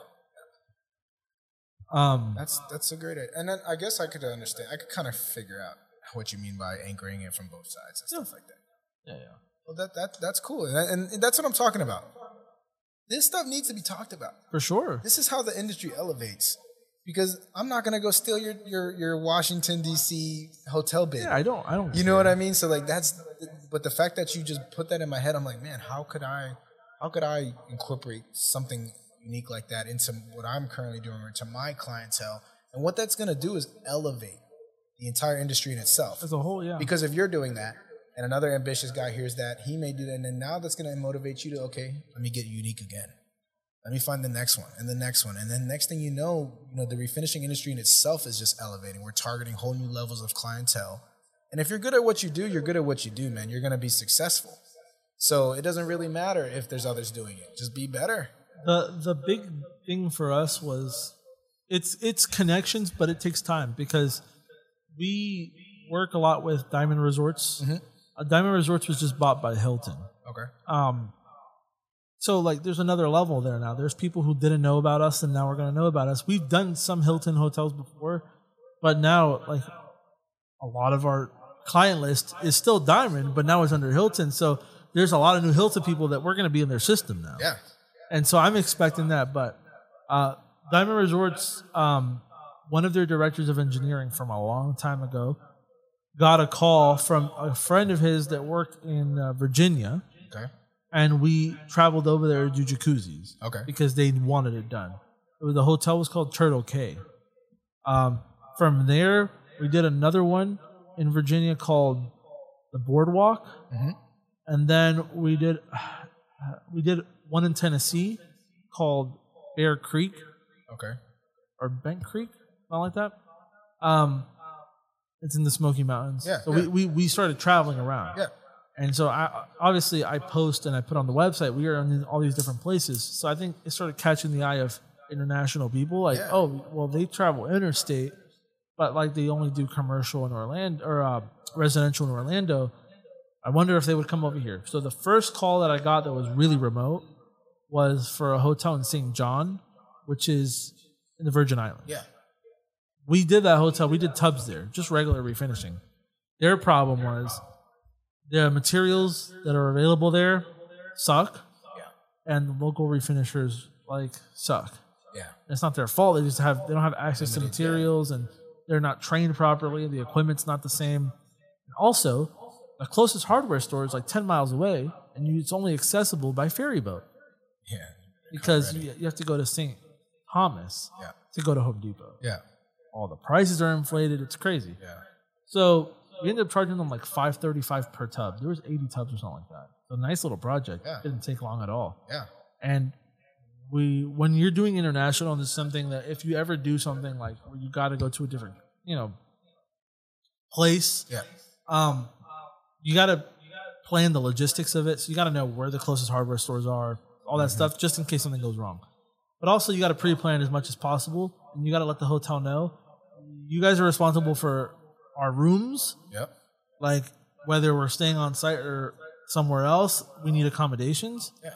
because at the end of the day, you should be comfortable sending the bill for anything that wouldn't be a cost if you were doing it at home. Yeah. Food, travel, like they need to pay for rental cars, they need to pay for the shipping of the material back and forth and your equipment. And that hotel did all of that. So did you break those costs down in the overall sale price? You uh, did all those uh, analytics like before you gave the tub price? Some of it. I'm I'm I charge them an inflated price because we're over there. Yeah. even though we have them covering all the other stuff, we're still missing out on being home Yeah. Well, and and you know keeping people away from home. You got to pay them more, absolutely. you know. So like so we have to charge more, Yeah. And obviously we need to make a little bit more if we're if we're going out I of mean, our way to literally go. going. So, over an ocean. but what I did uh, for the general cost, I did not put that into the tub price. What I did was I told them I will send you receipts okay. of everything as we're buying it, and then at the end Like the reimbursement. Exactly. You will reimburse us. And that's exactly what they did. They agreed to it and I made them sign off on that. I mean, that's how the military works. Like, Exactly. what you what you what you were describing, you know, just reminded me of like a deployment cycle. Yeah. You know, because we figure all those logistics out prior. You know, how we're gonna where we're gonna stay, how who's gonna pay, because funding even for the military goes it comes from somewhere. And for them it's nothing. Yeah, it's nothing. It's nothing because How many guys did you take over? three. Yeah, that's, Three and then my dad supervised that project. That was when he was still involved. yeah, Um but yeah, I mean it wasn't it wasn't bad. Like um you know, because we planned the logistics and we were like, okay, it should cost about this much. And then um once we got everything approved, we make sure everything was signed because then there's no questions at the end of it. Mhm. And I put on there that like I put everything that's the basics, right? Accommodations for lodging, accom- accommodations for like unforeseen material costs, all this stuff, travel. Like they paid for rental cars and taxis and anything we needed to do. But I also put on there if there's any unforeseen expense that we would have otherwise not had to pay if we weren't working remotely, that's also needs to needs to be covered. yeah. And that's in the scenario that No shit budget. yeah, well, like let- what what if your compressor dies? Yeah, and you got to go buy one for three grand at the Sherwin Williams over there because it costs three grand because you're in the island. yeah, Well, guess what? That happened to us in Puerto Rico. like they wouldn't let us fly with it. yeah. We already had everything planned, and I called the guy at eight in the morning. I'm like, just so that you know, I'm gonna exercise that thing that I have in there. Yeah, it was written in there for a reason. I'm like, all right. Yeah. First day we get to Puerto Rico, I had to go buy one. yeah. Just you know, That's that. they I really like reimbursed that approach, man, and that's the kind of thing that I was looking for because not only uh, DP puts on actual technical Mhm. expertise. I think that you're kind of giving the industry expertise for, For the sure. business owners, Yeah. and that's big time lacking Oh, in a lot of industries because what you're doing is giving secrets. I mean, at the end of the day, like you, you're you, all these things you're doing does give you a competitive advantage by only you knowing. Well, you know, But but people people mistake you being the only one that knows it for like like a, an advantage, but I think it's kind of a disadvantage because if other people if you're sharing the information and other people are like, "Oh, thank you for that information." And it's and somebody who's working for a hotel goes on your Instagram and sees like, "Oh yeah, that clip where you're talking about logistics and stuff like look at all these other refinishers commenting. Well, these guys are the authority. You know, that's you're 100 percent right because that's how it went down. You. Yeah. You know, uh, I told you how I found the podcast. I was in the middle of a refinish, and I was like, you know what? Let me just Google. Let me just search it. There may be someone talking about this stuff. And I found the podcast, and it, what it did is I didn't even know your company existed, but now I do. Oh, for sure. and now I know that you're you know you're making moves, and so you established your reputation within the industry just like that. With I believe I'll be a player, for sure. you know. So like I expect us to have a, a, a really good professional relationship where we could possibly collab and make some things together. Um, and if I would have not looked at your podcast, and if you wouldn't have taken that extra level to become that that guy with the podcast, and who's when I think of who's who's doing this and who's who's talking about it, I'm thinking of you yeah. you know, and, and that's a good step for you, man. And then And- and, and and then other people, believe it or not, residential people will look on Instagram and see like all these people are thanking him for his tips or his advice or whatever the hell. he must know. He must know I want him. I will pay more for it. Yeah, absolutely. And hotels know that too. yeah, we did one hotel, that one hotel, and then we got the one from Puerto Rico that called us. And we're like, hey, we guys want willing to come up to Puerto Rico? I had a call once from a hotel in Jamaica. It didn't happen, but it's like you do one, and then they, it gets around that like you travel yeah, because a lot of them have the same logistical issues at home where like they can't have people locally do it. I mean, hospitality is the community's tight knit. Yeah. They work crazy hours, you know, and they like think of bars. Yep. You know, you get off work at what two a.m., but you want to go have fun now. So they have late night bars that hospitality workers go to, and they network. For So sure. it's and it's the same thing with hotels. You know, you got the cleaning people hang out with the cooks, and the cooks hang out. They hang out with the director of engineering. For sure. and they talk, and and, that, and that's how it goes. So I, I believe it. Yeah, and so when whenever you're in the scenario where you're doing that, again, just make sure you're charging what you need to charge. And it's you always got to remember they know Yeah. when they're reaching out from the mainland, like it's gonna cost them. yeah. Nobody just goes over there for this. They're not gonna. They know they're not paying three seventy five. a shit ton just to build that thing there. Yeah, You know, because obviously, if refinishing bathtubs takes this much of logistics, imagine major renovations that they do all the time over there. and also those hotels corner the market because they're the nice hotel in an underdeveloped area. Exactly. and they're charging thousands of dollars a night. Yeah. They won't flinch when you tell them 500 and all expenses. They're Yeah. like, Okay. we make that in two days. Yeah. Market. Or, you know, not even a day sometimes. Those, Yeah. they- no, they're making big money. Man. with their resort fees and their freaking like parking lot costs. And You think that? that being in Orlando has given you an advantage um, with the commercial industry Yes. for refinishers out in Oklahoma and you know places where tourism isn't as uh, thriving as it is here in Florida? In the Midwest, where they have real winters, Mm-hmm. refinishing is. It's it's basically seasonal. I don't know if you know tub reglazing by April or Yeah, yeah, yeah. Um, her business is kind of seasonal. Oh, She's over here until August, I think. okay, She's in New Smyrna Beach right now. okay.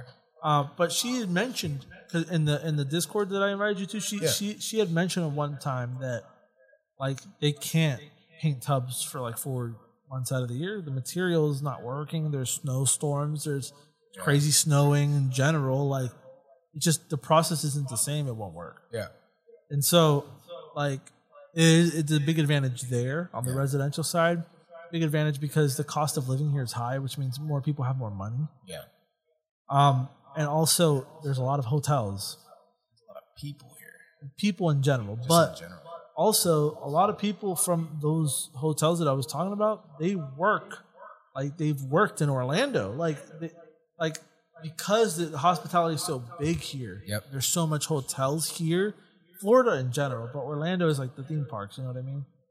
Like those people were sometimes directors of engineering at a hotel right around the corner, and then they get promoted to something crazy like that. Yeah. And it's because like they've also worked at six other hotels here. They have a shit ton of experience. It's an industry. It is. in itself and the city of Orlando, which is, I swear, the, you know, the, the hotels, the theme parks have built Orlando to what it is today, and it and it and the whole city almost thrives off of the tourism, the the hospitality industry. It, it it does, and and there's good things and bad things about it, obviously. But um, I think for like business owners, especially in the construction and renovation, I mean, there is more work than you could imagine for everybody. Yeah, I don't think. I I don't think we'll ever meet the, the demand No. because, like, the hotels here are used so much. It's not like it's not like in the Midwest where like all the hotels are hanging around 20 and 30 percent capacity, Yeah. even when they're kind of busy. Yeah. Every hotel in Orlando is at 90 to fucking 100 percent capacity on the regular Yeah. because they're in close proximity to the theme parks. Especially the the the uh, freedom that Florida, state of Florida has had with the COVID. that's another thing. People are coming here crazy, you know, and it, and honestly kept me in business. You you see like I'm telling you like I keep coming back, but it's just it's the most relevant thing I can think of. The Cabana Bay Hotel, they're at capacity for Martin Luther King Yeah. weekend. People have one extra day off. That's it. That's it. A hotel with they total 2,200 rooms. They have 1,800 tubs, but they have 2,200 rooms. The rest of them are showers. Yeah. Getting full like that, Yeah. On over That- a weekend. that's that's what I'm saying. Yeah. So just imagine the hotel that has 90 rooms. They're packed. Yeah. And the thing is, the ho- the rooms are used more, so the hotels here renovate more often because everything's getting more use. Yeah. Almost every hotel that I know has the same renovation schedule. They do soft goods every two to three years, and then they do hard goods every um, four to six. Okay. So hard goods would be like tables, chairs, like um, you know, like the actual Furniture. tile in the bathroom if they needed to. Yeah. If they wanted to replace tubs, they would do a big renovation for that. Yeah. If they did soft good renovations, they would be like changing out the linens, changing out the Okay. carpets, Gotcha. changing out the, the beds. Yeah. Low cost versus high cost. But refinishing is inter- interesting because it's so not invasive that we're working with Cabana Bay during their soft good renovation. Okay.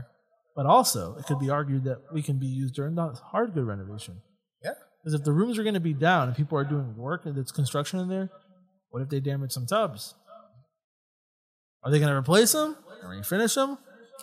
Lose a room for multiple days Yep. again. And so that's why here in Orlando, a lot of the commercial stuff we have, the majority of it right now, they are ongoing customers. They're regulars. Yeah. They're what we call maintenance.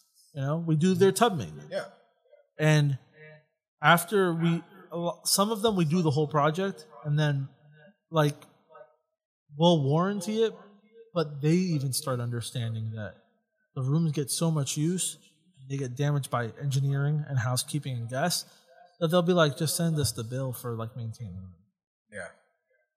And then You we'll, just put a maintenance schedule. Yeah. Yeah. Show up. or they call on a Monday and be like, hey, can you guys come on Wednesday, Thursday, or like next week and do four or five of them at a time? Okay. and and you know you set whatever you want you know what i mean i, I always That's tell them yeah. if you guys call me for one or two i can't really help you with the price that much call me for four or five i'll give you a little discount you know what i mean Yeah. because i'd rather have all the guys in one place doing one thing Yeah. So everyone, you know, that's the best way to adela- uh, utilize your resources. and and the thing that's fantastic about it is once you get there and you're the you're doing tub maintenance on like one of the hotels we do is called Liki Tiki. It's a Diamond Resorts hotel. yeah. They have like 800 rooms. But every room has jacuzzis, tubs, and showers. Okay. There's so much. The work never ends. Yeah. They'll call us and be like, come do four or five, come do four or five, come do four or five. But then when they get the renovation budget, they will put you on renovations. And you're doing tubs, you're doing showers, and you're doing garden tubs or jacuzzis all at the same time. Yeah.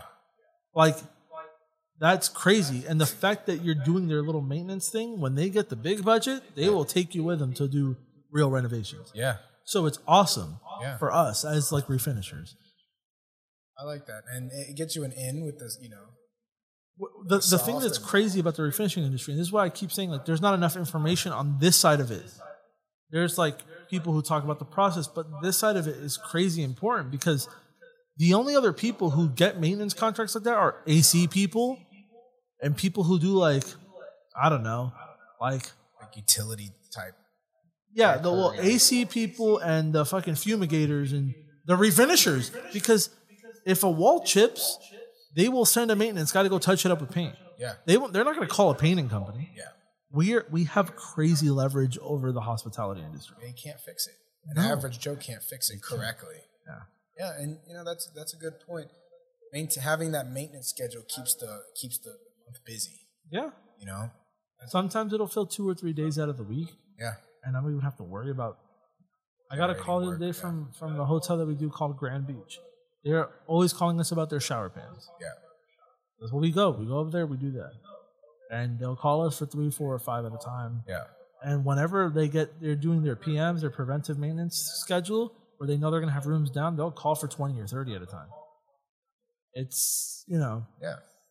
it's, it's great when, when you, when you find that balance, when you get into commercial, it's awesome because it starts to really become like, there, there's disadvantages and advantages. Sometimes you got to like kind of keep in mind this hotel might call. Yeah. So like you don't want to pack your schedule so tight where you can't get to them You can't accommodate. because I mean realistically I would rather go and make thirteen hundred dollars at a hotel than like doing a thirteen hundred dollar job residential even though it might be more work. Hotels tend to be a little bit less picky because you're doing so many of them, Yeah. and there's not somebody breathing down your neck, and you know, Yeah, they're like, a little "Oh, bit more comfortable. It looks white. It looks nice. Yeah, and, and it's not like again, not saying you're gonna go do a bad job, but just saying that like they already know what to expect because Yeah. you do so many of them. Yeah, yeah. So it's the the the awe factor because Exactly. when you bring a home a residential client in, they're like, "Oh my god, my tub." Da, da, da. When you bring a director of engineering and he's seen 300 because you're on an He's 1800 like, it looks like a tub. He's like, all right, cool, next one. Yep. Yeah, He's like, so- that's a tub. And and and I feel like a lot of people want to tap into this market, like, but it it's it it depends where you're at. You Mm-hmm. know, do you have the opportunities, and are you equipped? yeah. You know, because you're you're you're pretty much telling a, a, a corporation that you can handle the maintenance, you can handle an eighteen hundred dollar, an eighteen hundred tub bid, and a a lot of refinishers I'm realizing aren't capable Well, they're not capable manpower wise. because, and again, like we were talking about, it's greed. Yeah, A lot of the refinishers, a lot of them, even some of the ones that we've talked about, like they'll tend to do things themselves as much as possible, and they'll be like, "Well, I don't want to spend the extra money to hire somebody. yeah, I want to like, I'll just do it myself, or I'll, you know, me and my one guy, or me and my two guys." And the problem with that is that you're not ready for when something big hits. yeah. You have no scalability. And this is something that I explained to. I, I was talking about my aunt having a business, but my uncle, her husband, was asking me about like, so like, because he's almost forty, and he's still spraying, and he's like, you and your brother don't do like the spraying or any of that anymore. And I'm like, no. And he's like, but like, don't don't you think it's, it's expensive to like hire people just for that type of thing when you guys could do it and keep more of the money? I'm like, if I did not have the flexibility of time, Yeah, I would not have landed Cabana Bay. can't run a I business. couldn't have been at the networking event Yeah, that let me talk to that guy yeah. and give us 1800 rooms. Yep. And I, and and I've been in that same situation. I'm in that situation right now. Yeah. When you lose guys, then you have to step in, Yeah. back to doing it, and then you kind of take away some of those, those network opportunities because you're actually involved with the uh, refinishing portion. Yeah. So, and it's all about mindset. You have to see long term versus short term. That's what it is. And it's scary because it's like you're used to like making enough for you. But now you gotta make enough for other people. Absolutely. And then you start dealing with budgets and like, oh my god, but I can't I can't let them hanging, but I need time to do this and but you need to have some time to where you can go network and go promote yourself and f- meet people who are going to open doors for you. Exactly. Because if you're just doing residentials, you're going to get only residential doors, man. Yeah, well, look what we said when we first walked in. Damn, it's early for us on a Saturday. But this Oh. is what it takes, brother. It is. You know, and a lot of people aren't willing to wake up early on a Saturday and drive to Orlando. I am, and I want to be here with you talking about bathtubs on a Saturday morning because that's what it takes. Exactly. That's what it takes. That's what it takes to build a, a company, man. Like too many people just get comfortable being where they are. They become conformists and they're just like, oh, this is it. Yeah. You know, but like, it doesn't have to be. There's always more. There's always more, and and you know, we've both been through it. The pressure. Oh yeah. You know, when you got guys and their families to consider, and you have to have work, and you have your own family to consider, um, the pressure can deter people from growth. Sure. You run through that rough patch and you feel that pressure and it's on and you're like, I don't know if I like this. It's easier to just paint the shit myself. But you're always going to be painting them yourself, yeah. you know, and, and, and you're not going to land that, that gig in Well, Puerto Rico. and this is something that I I like to preach now. Like, because I my eyes have opened a little bit over the years because I've always had like that anxiety in the back, like I'm the, I I have all these people that The depend liability. on me. Yeah, but I know if worse came to worse, Fix it your damn self. either that or like let's say everything falls apart tomorrow, I can still get residential customers, and me and my brother could do it how we did it before. Yeah, make a living. You know the difference is now we fucking busted our ass on all these projects where we have the money where we, you know, we can we will get back to that faster Yeah, because we have the resources. and it's a whole, it's a strategy in itself. Your the approach. You know, you realize like, okay, if we can if we can up project dollar value to where we don't need to generate uh, a, s- a tub or two every single day, then you create stability in a market that isn't always stable. You know, like for example, Christmas.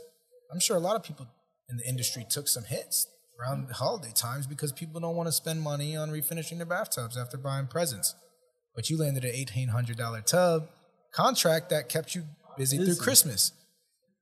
But you also took that pressure, the liability And- of and- performing and, and, and living up to the contract standards. Yeah, and you do take a hit a little bit when you're doing commercial, but it's not as big. Like obviously during the week of the holidays, we can't be there; they're full. Absolutely, yeah. So you're taking a hit there, but hotels pay every 30 days.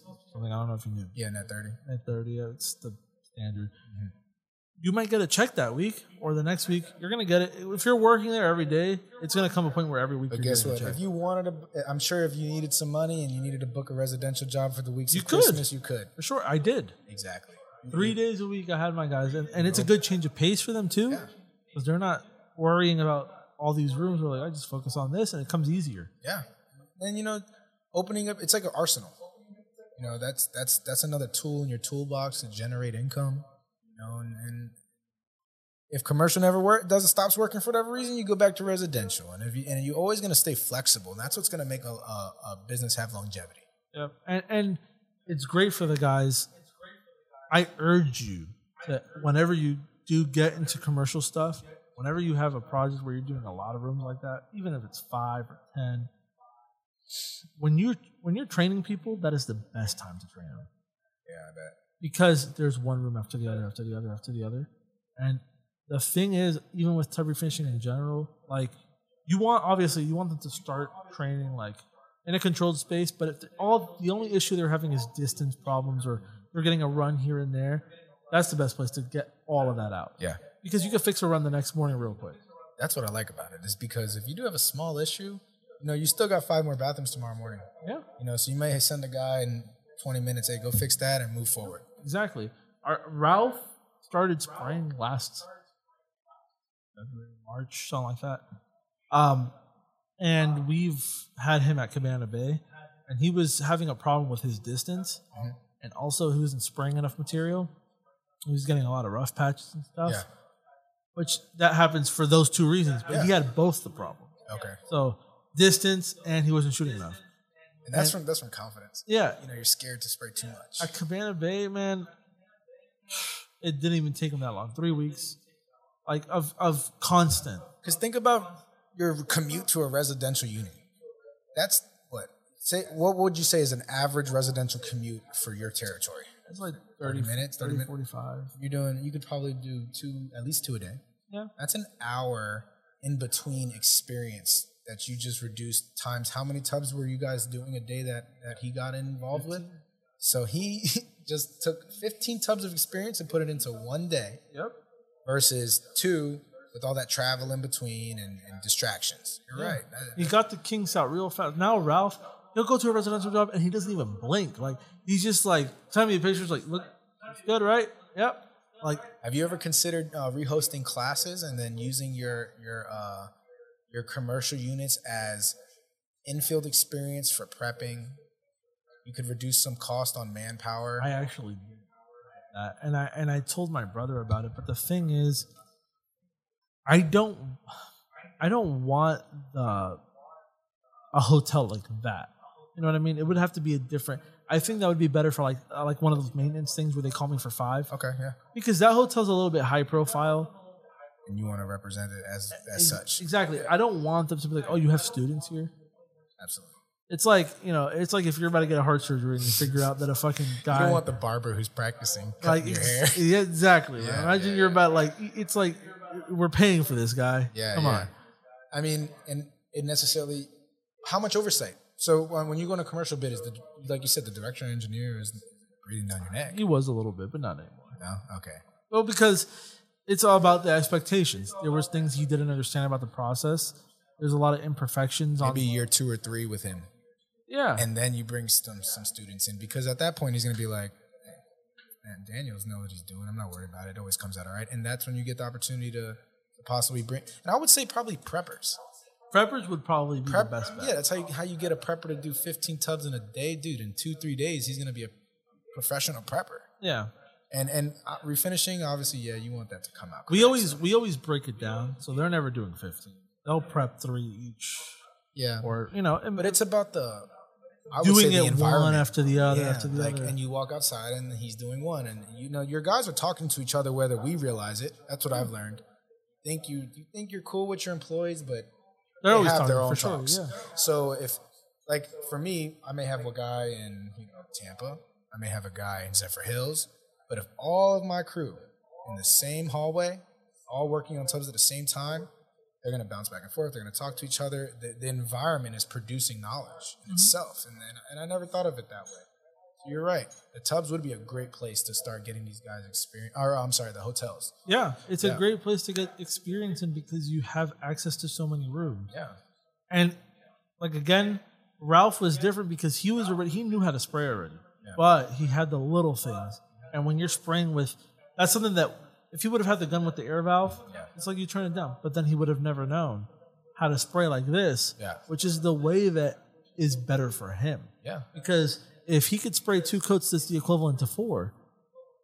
Good on him, man. Yeah. Like, and it's better, it's less time, especially when you're spraying 15. Yeah. Like that's you're putting 30 coats. And and that's what makes the difference between experienced and amateur. Yeah. is that ability to take that coating to that ex- limit of of of, of uh, wet mils to where before it starts running. Yeah. You know, if you can apply that to that perfect moment, that's what tells you that this guy knows exactly what he's doing and why we can take a commercial bid. Yeah. An amateur refinisher will not be able to produce enough tubs quick enough because, Because they'll be like, I need to do four coats because all they know is one way. And there's other ways. There's ways. And yeah, it involves like learning it's harder. Mm-hmm. But I could give Ralph one with a with the air control and he'll spray perfectly fine. Yeah. Because he knows how to adjust. Here he, he knows how to spray at one thousand. He could spray at seven hundred. Yeah. Like you know what I mean? Yeah. Like it's it's Yeah. it's always better to learn it a little bit more difficult if you can. Uh some like one of my guys, Damon, he always sprayed with the air valve. And one day he used the other gun, and he's like, I kind of like this more Yeah. because it's, it's more comfortable. The gun connects up here. Yeah. It's kind of out of the way, and like he was running. He's experienced. He was running. yeah, And we, we kind of had to retrain him a little bit on how to use it this way. yeah, Also, he's used to opening the needle up a lot more because he has the air pressure like to compensate. But here, like you can only do like one and a half turns on the on the. really. Yeah, if not, like your fan's gonna be like this. Okay. So we we keep it around here. Yeah, I go about Yeah, end. and everybody's different. I Gene, like I was talking about Gene. Yeah. he sprayed like that. He sprayed smaller, but his tubs were like super. He was super consistent. But that's just where he was comfortable too. Yeah, and I, you know, I thought about uh, how do you feel about consistency with equipment? Having crews, all guys use the same equipment. And my thought process behind that was when they have issues, you know, adjustment issues or mechanical issues or cleanliness issues with their equipment, if everyone was on the same page, they would be able to diagnose these problems a little bit more efficiently between each other. in commercial settings, I handle that Yeah. just because, like, sometimes it's like when you're shooting so many coats on the top, it'll start to cake up a little Yeah, bit. it get hard. And sometimes they just need to switch guns. Yeah. Because I'm not gonna have them wait around for me to clean them. Yeah. So they'll switch guns and they'll use a gun that's not. But I that's good for them too because then they get used to having the guns in different ways. You know that when you get a gun the first day, it's the best it's ever gonna Yeah, spray. nice. Yeah, but it, you know, there's adjustments. Then it's like when you tighten it, it's a little loose. You got to tighten it more. Then the seal goes bad. It starts leaking. And you gotta maintenance it and and they're they know now how to troubleshoot all of that. My brother does this thing where he tie, he shows how, how to tie a terry towel around the cup mm-hmm. when it's leaking if you don't have an extra seal. Yeah. And Ralph learned that, so when his gun's leaking at a residential place, he already knows. Yeah. But it was because he had to deal with different equipment, and sometimes one gun is newer than the other, and you know he's got to tweak it. Sometimes he's got to uh, loosen up the, the the needle a little bit because on that gun it's a little bit more worn. I found out Like- that like when I had so I, I was I had one guy using Titan, Mhm. two guys using Fuji, Uh-huh. um, and then we're buying all these gaskets and stuff like that for the guns. In the logistical my concept, like all everyone using the same equipment, I was able to buy. I, I switched trans, try to transition everybody to Fuji, Mhm. and it was because Fuji to me is the easiest company to order parts from Amazon Okay. and you know in, in times where you need that once I, I have limited resources i don't have 15 guns Yeah. so if one gun goes down you know it can obviously cause issues so having excess parts was important for me so that way guns weren't going down it was much easier for me to order 10 gaskets That's Yeah. what, same thing with me and the Titan guns. We Yeah. We, just use the Titan cap spray. so you you do kind of just stick with titan yeah, because yeah. we have so many of them. Yeah, and, and I stuck with Fuji. Yeah. it was just a. They both spray amazing. Yeah, I've they used do. both. I have a Titan Capspray and I have the Fuji's, but I was like, ah, Fuji's a little easier to dial in. Yeah. This knob here versus here, Yeah. and so that's what we. Yeah. So yeah, exactly. So it's just a matter of preference at that point. But I always try to keep everything like I try to make everything as simple as possible for them. And when we're in a commercial setting, I handle like, you know, I I am the one that cleans their guns Yeah, because you're spraying 30 coats. You're gonna be a little tired. You might not clean it as well as you should, yeah, and those guns are kind of pricey. So, yeah, yeah. you know, all those little things I take into account. That's good information, though. You know that because I probably would have had them clean it. Yeah. But you know, you're right. If you have one guy dedicated just to making those things shine, Yeah. and the, I mean, the, I- the finish will come out better. this- the guys can focus on spray. This is all I tell them to do: rinse the gun out with lacquer, and leave a little bit of lacquer in the cup. Take all the pieces off that are chrome, drop them inside the cup. Next day, I will clean it.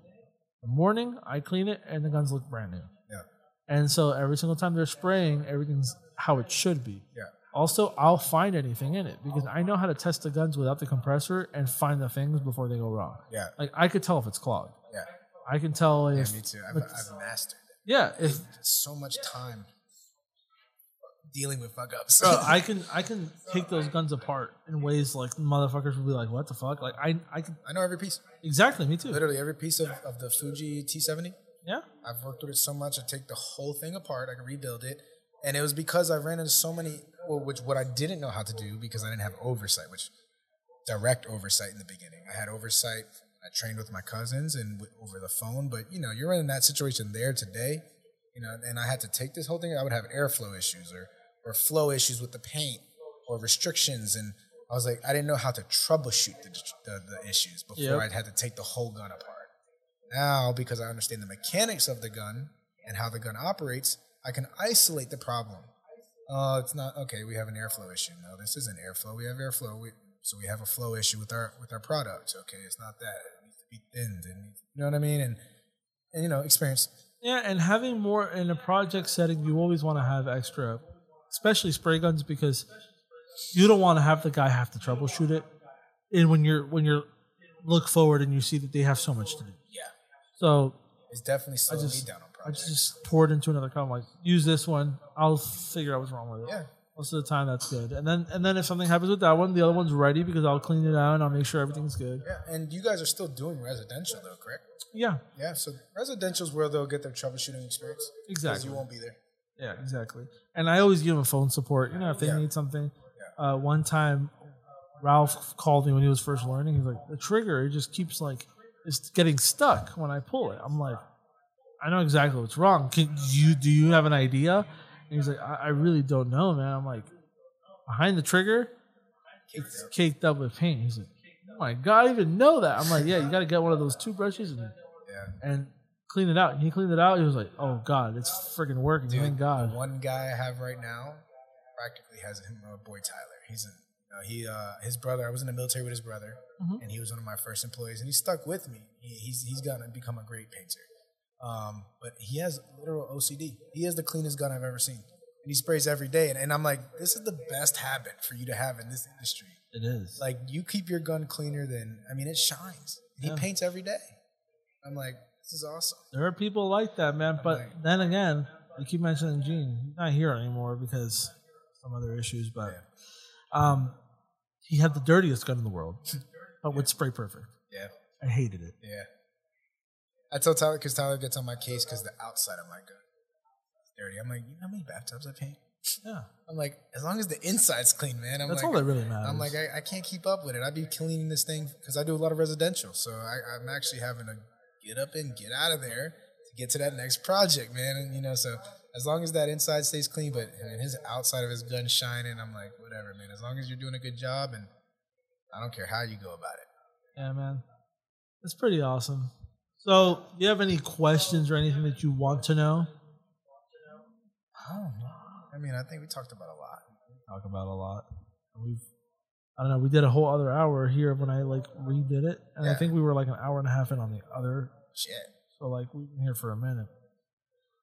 But yeah, man. I mean, I'd like to have you back if you're willing to come back. Maybe we can figure out like a theme or something. That's what I was thinking. You know, start putting some idea. I thought about it on the way. And Yeah, I, and I was like, man, I would really like to come with some quality. for sure. I don't waste anybody's time with dumbass. you know, Yeah. I want to come back with a purpose, and, and but I really this was great to talk to you and, and really get an idea of what you got going on here, man. I'm excited for you. Thank you. I Yeah, appreciate that. 'cause And This is cool. I'm glad that you were willing to come. Oh yeah, Uh, it's like we talked about. There's a lot of people who just like, just they'll look at it and they'll watch it, but they'll be like, I don't want to. it's intimidating. You know, you got to come up here and talk, and especially, I, I could understand. Well, I'm new at the industry. I'm not brand new, and I produce a lot of work every single day, but um, still new considering your dad. Mhm. Been doing this for like damn near your whole part of your whole life, and Yeah, he- you've been involved with it your whole life. Twenty something years. Yeah, so I, and and and the, I know where I stand. I'm pretty much a rookie, man, and and but I'm ambitious, and I and I and I do take pride in it, and I want to take the industry as much of the next level as you because I want my family to eat for sure. just like you do, right? And and for us to do that, it's got to be us out of these people's homes and taking this industry in a direction that creates some substantial revenue. So that that's I guess uh, let's end it on that. What is your goal at the end of it? Like your goals for what you're doing. for what I'm doing.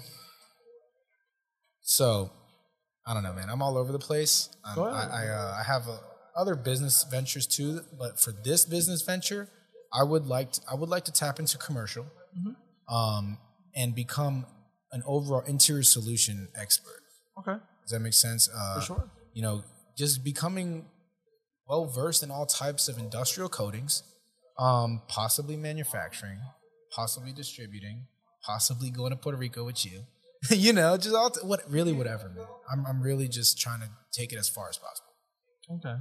And so for me, my goal at this point, because I've done a lot of the things Yeah, that there is to do, I want to take my company, Bathtub Guys, to a national level.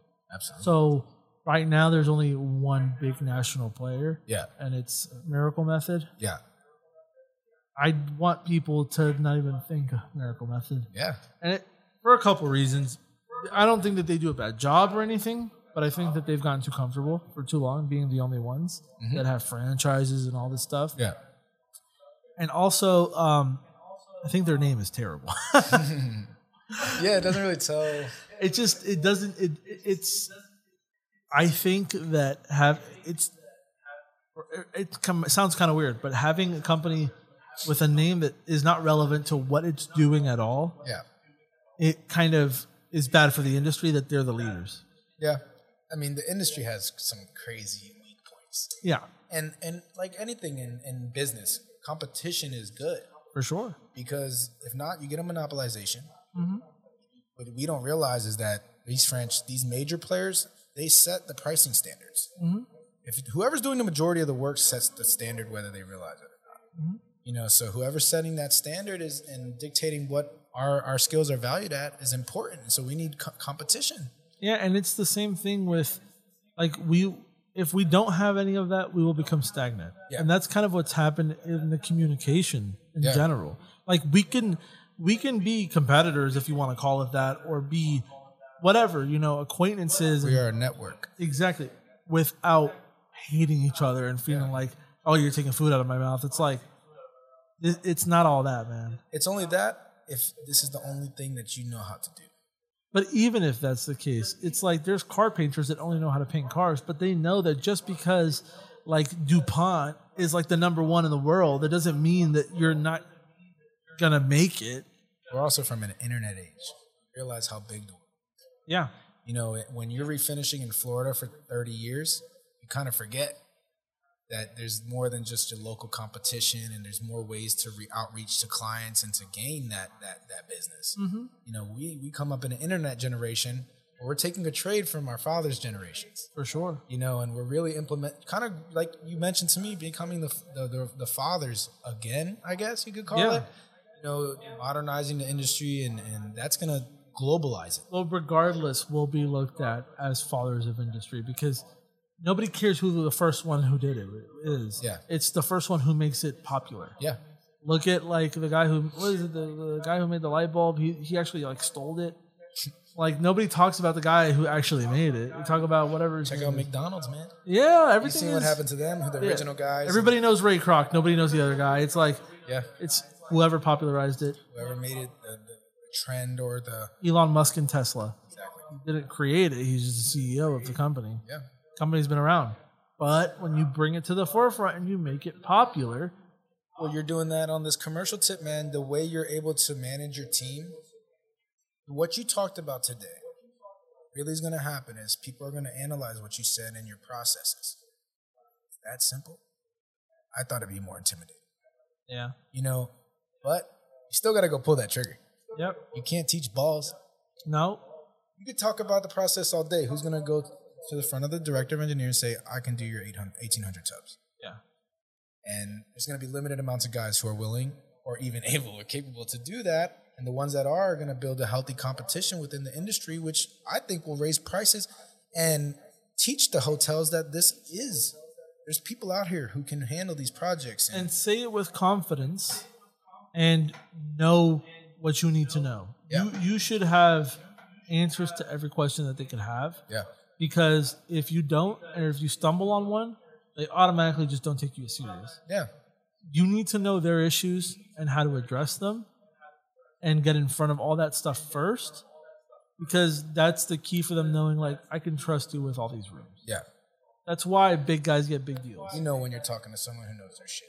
Yeah. Or when you're talking to someone who doesn't. Yep. And if you really don't know, you guys tell them I don't know, but don't just make something up. Don't lie. Don't. That's how I felt coming here. Yeah. You know, I'm not going to sit here and act like I fucking got all the answers. I'm new. I have some answers. I've obviously been doing. Well, same thing with me. I, I I didn't even know that like the the, the thumbtack thing. I've never used that. I want to look into that. Oh, it's, you're going to do great. Yeah, that's awesome. So like that's another reason like it's opening the communication. Yeah. For the industry in general, I feel like this is a way of them even the people who don't have the balls maybe. Oh, let me Uh, refer you though, so I can get my cut. Even- from thumbtack. Yeah, do that. Yeah. But um even those people who who might not want to come on or any of that, at least they get something from it and like can hear other people who might maybe they feel the same way. yeah. And If you don't want to come on, at least comment. yeah. You know, tell us your opinion. Yeah. Challenge us. Or just make the changes. Yeah. And when we see that everything is changing in the industry for the better, we'll know we did something. You know? And if we're talking about it, that means it's it's it's moving. Yeah. So we want, you know, well, this is your podcast, and I'm sure you want people to, to comment, This whether is it's whether the- it's supportive or not. Look, there's a reason I didn't name this the Bathtub Guys podcast. Yeah. It's not Bathtub Refinishing Podcast. Yes, for the industry. It's for the industry. So everybody, I I want to make it clear, like, I, it's powered by Bathtub Guys because we use our resources to make this. Yeah. But I am here, and I am willing. I don't care. I've invited people who are from Orlando. Yeah. They see me as a competitor. I see it as like we're all in the industry together.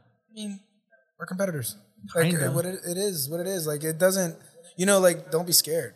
You're still gonna do your business flow whether I came here or not, and I'm Yeah. still gonna do my business flow whether I came here or not. The clients aren't watching this podcast. Mm-hmm. This is for us. And even if they do, they'll be like, "Wow, these guys have their shit together." Like, If you're confident enough to come up here and tell your business strategies, then you're obviously confident that they're gonna work. yeah, And you're obviously confident enough that if it works for someone else, it's not gonna impede on you. yeah. All right, I think we're gonna we're gonna end it there. We did a long time. I'm, I'm, I'll get you the actual number after, but for now, I mean, I think that was a pretty good. Yeah, I liked it. I liked it. I, I enjoyed myself. Were you comfortable? Oh yeah. Close spot. I'm gonna show you the shop after. All right, Later guys. later, guys. You just listened to the official Bathtub Refinishing Podcast, powered by Bathtub Guys Refinishing. We hope you enjoyed this episode. Feel free to ask any questions or suggest topics for the next episode by following at Bathtub Guys on Twitter, Facebook, or Instagram. And thanks for listening.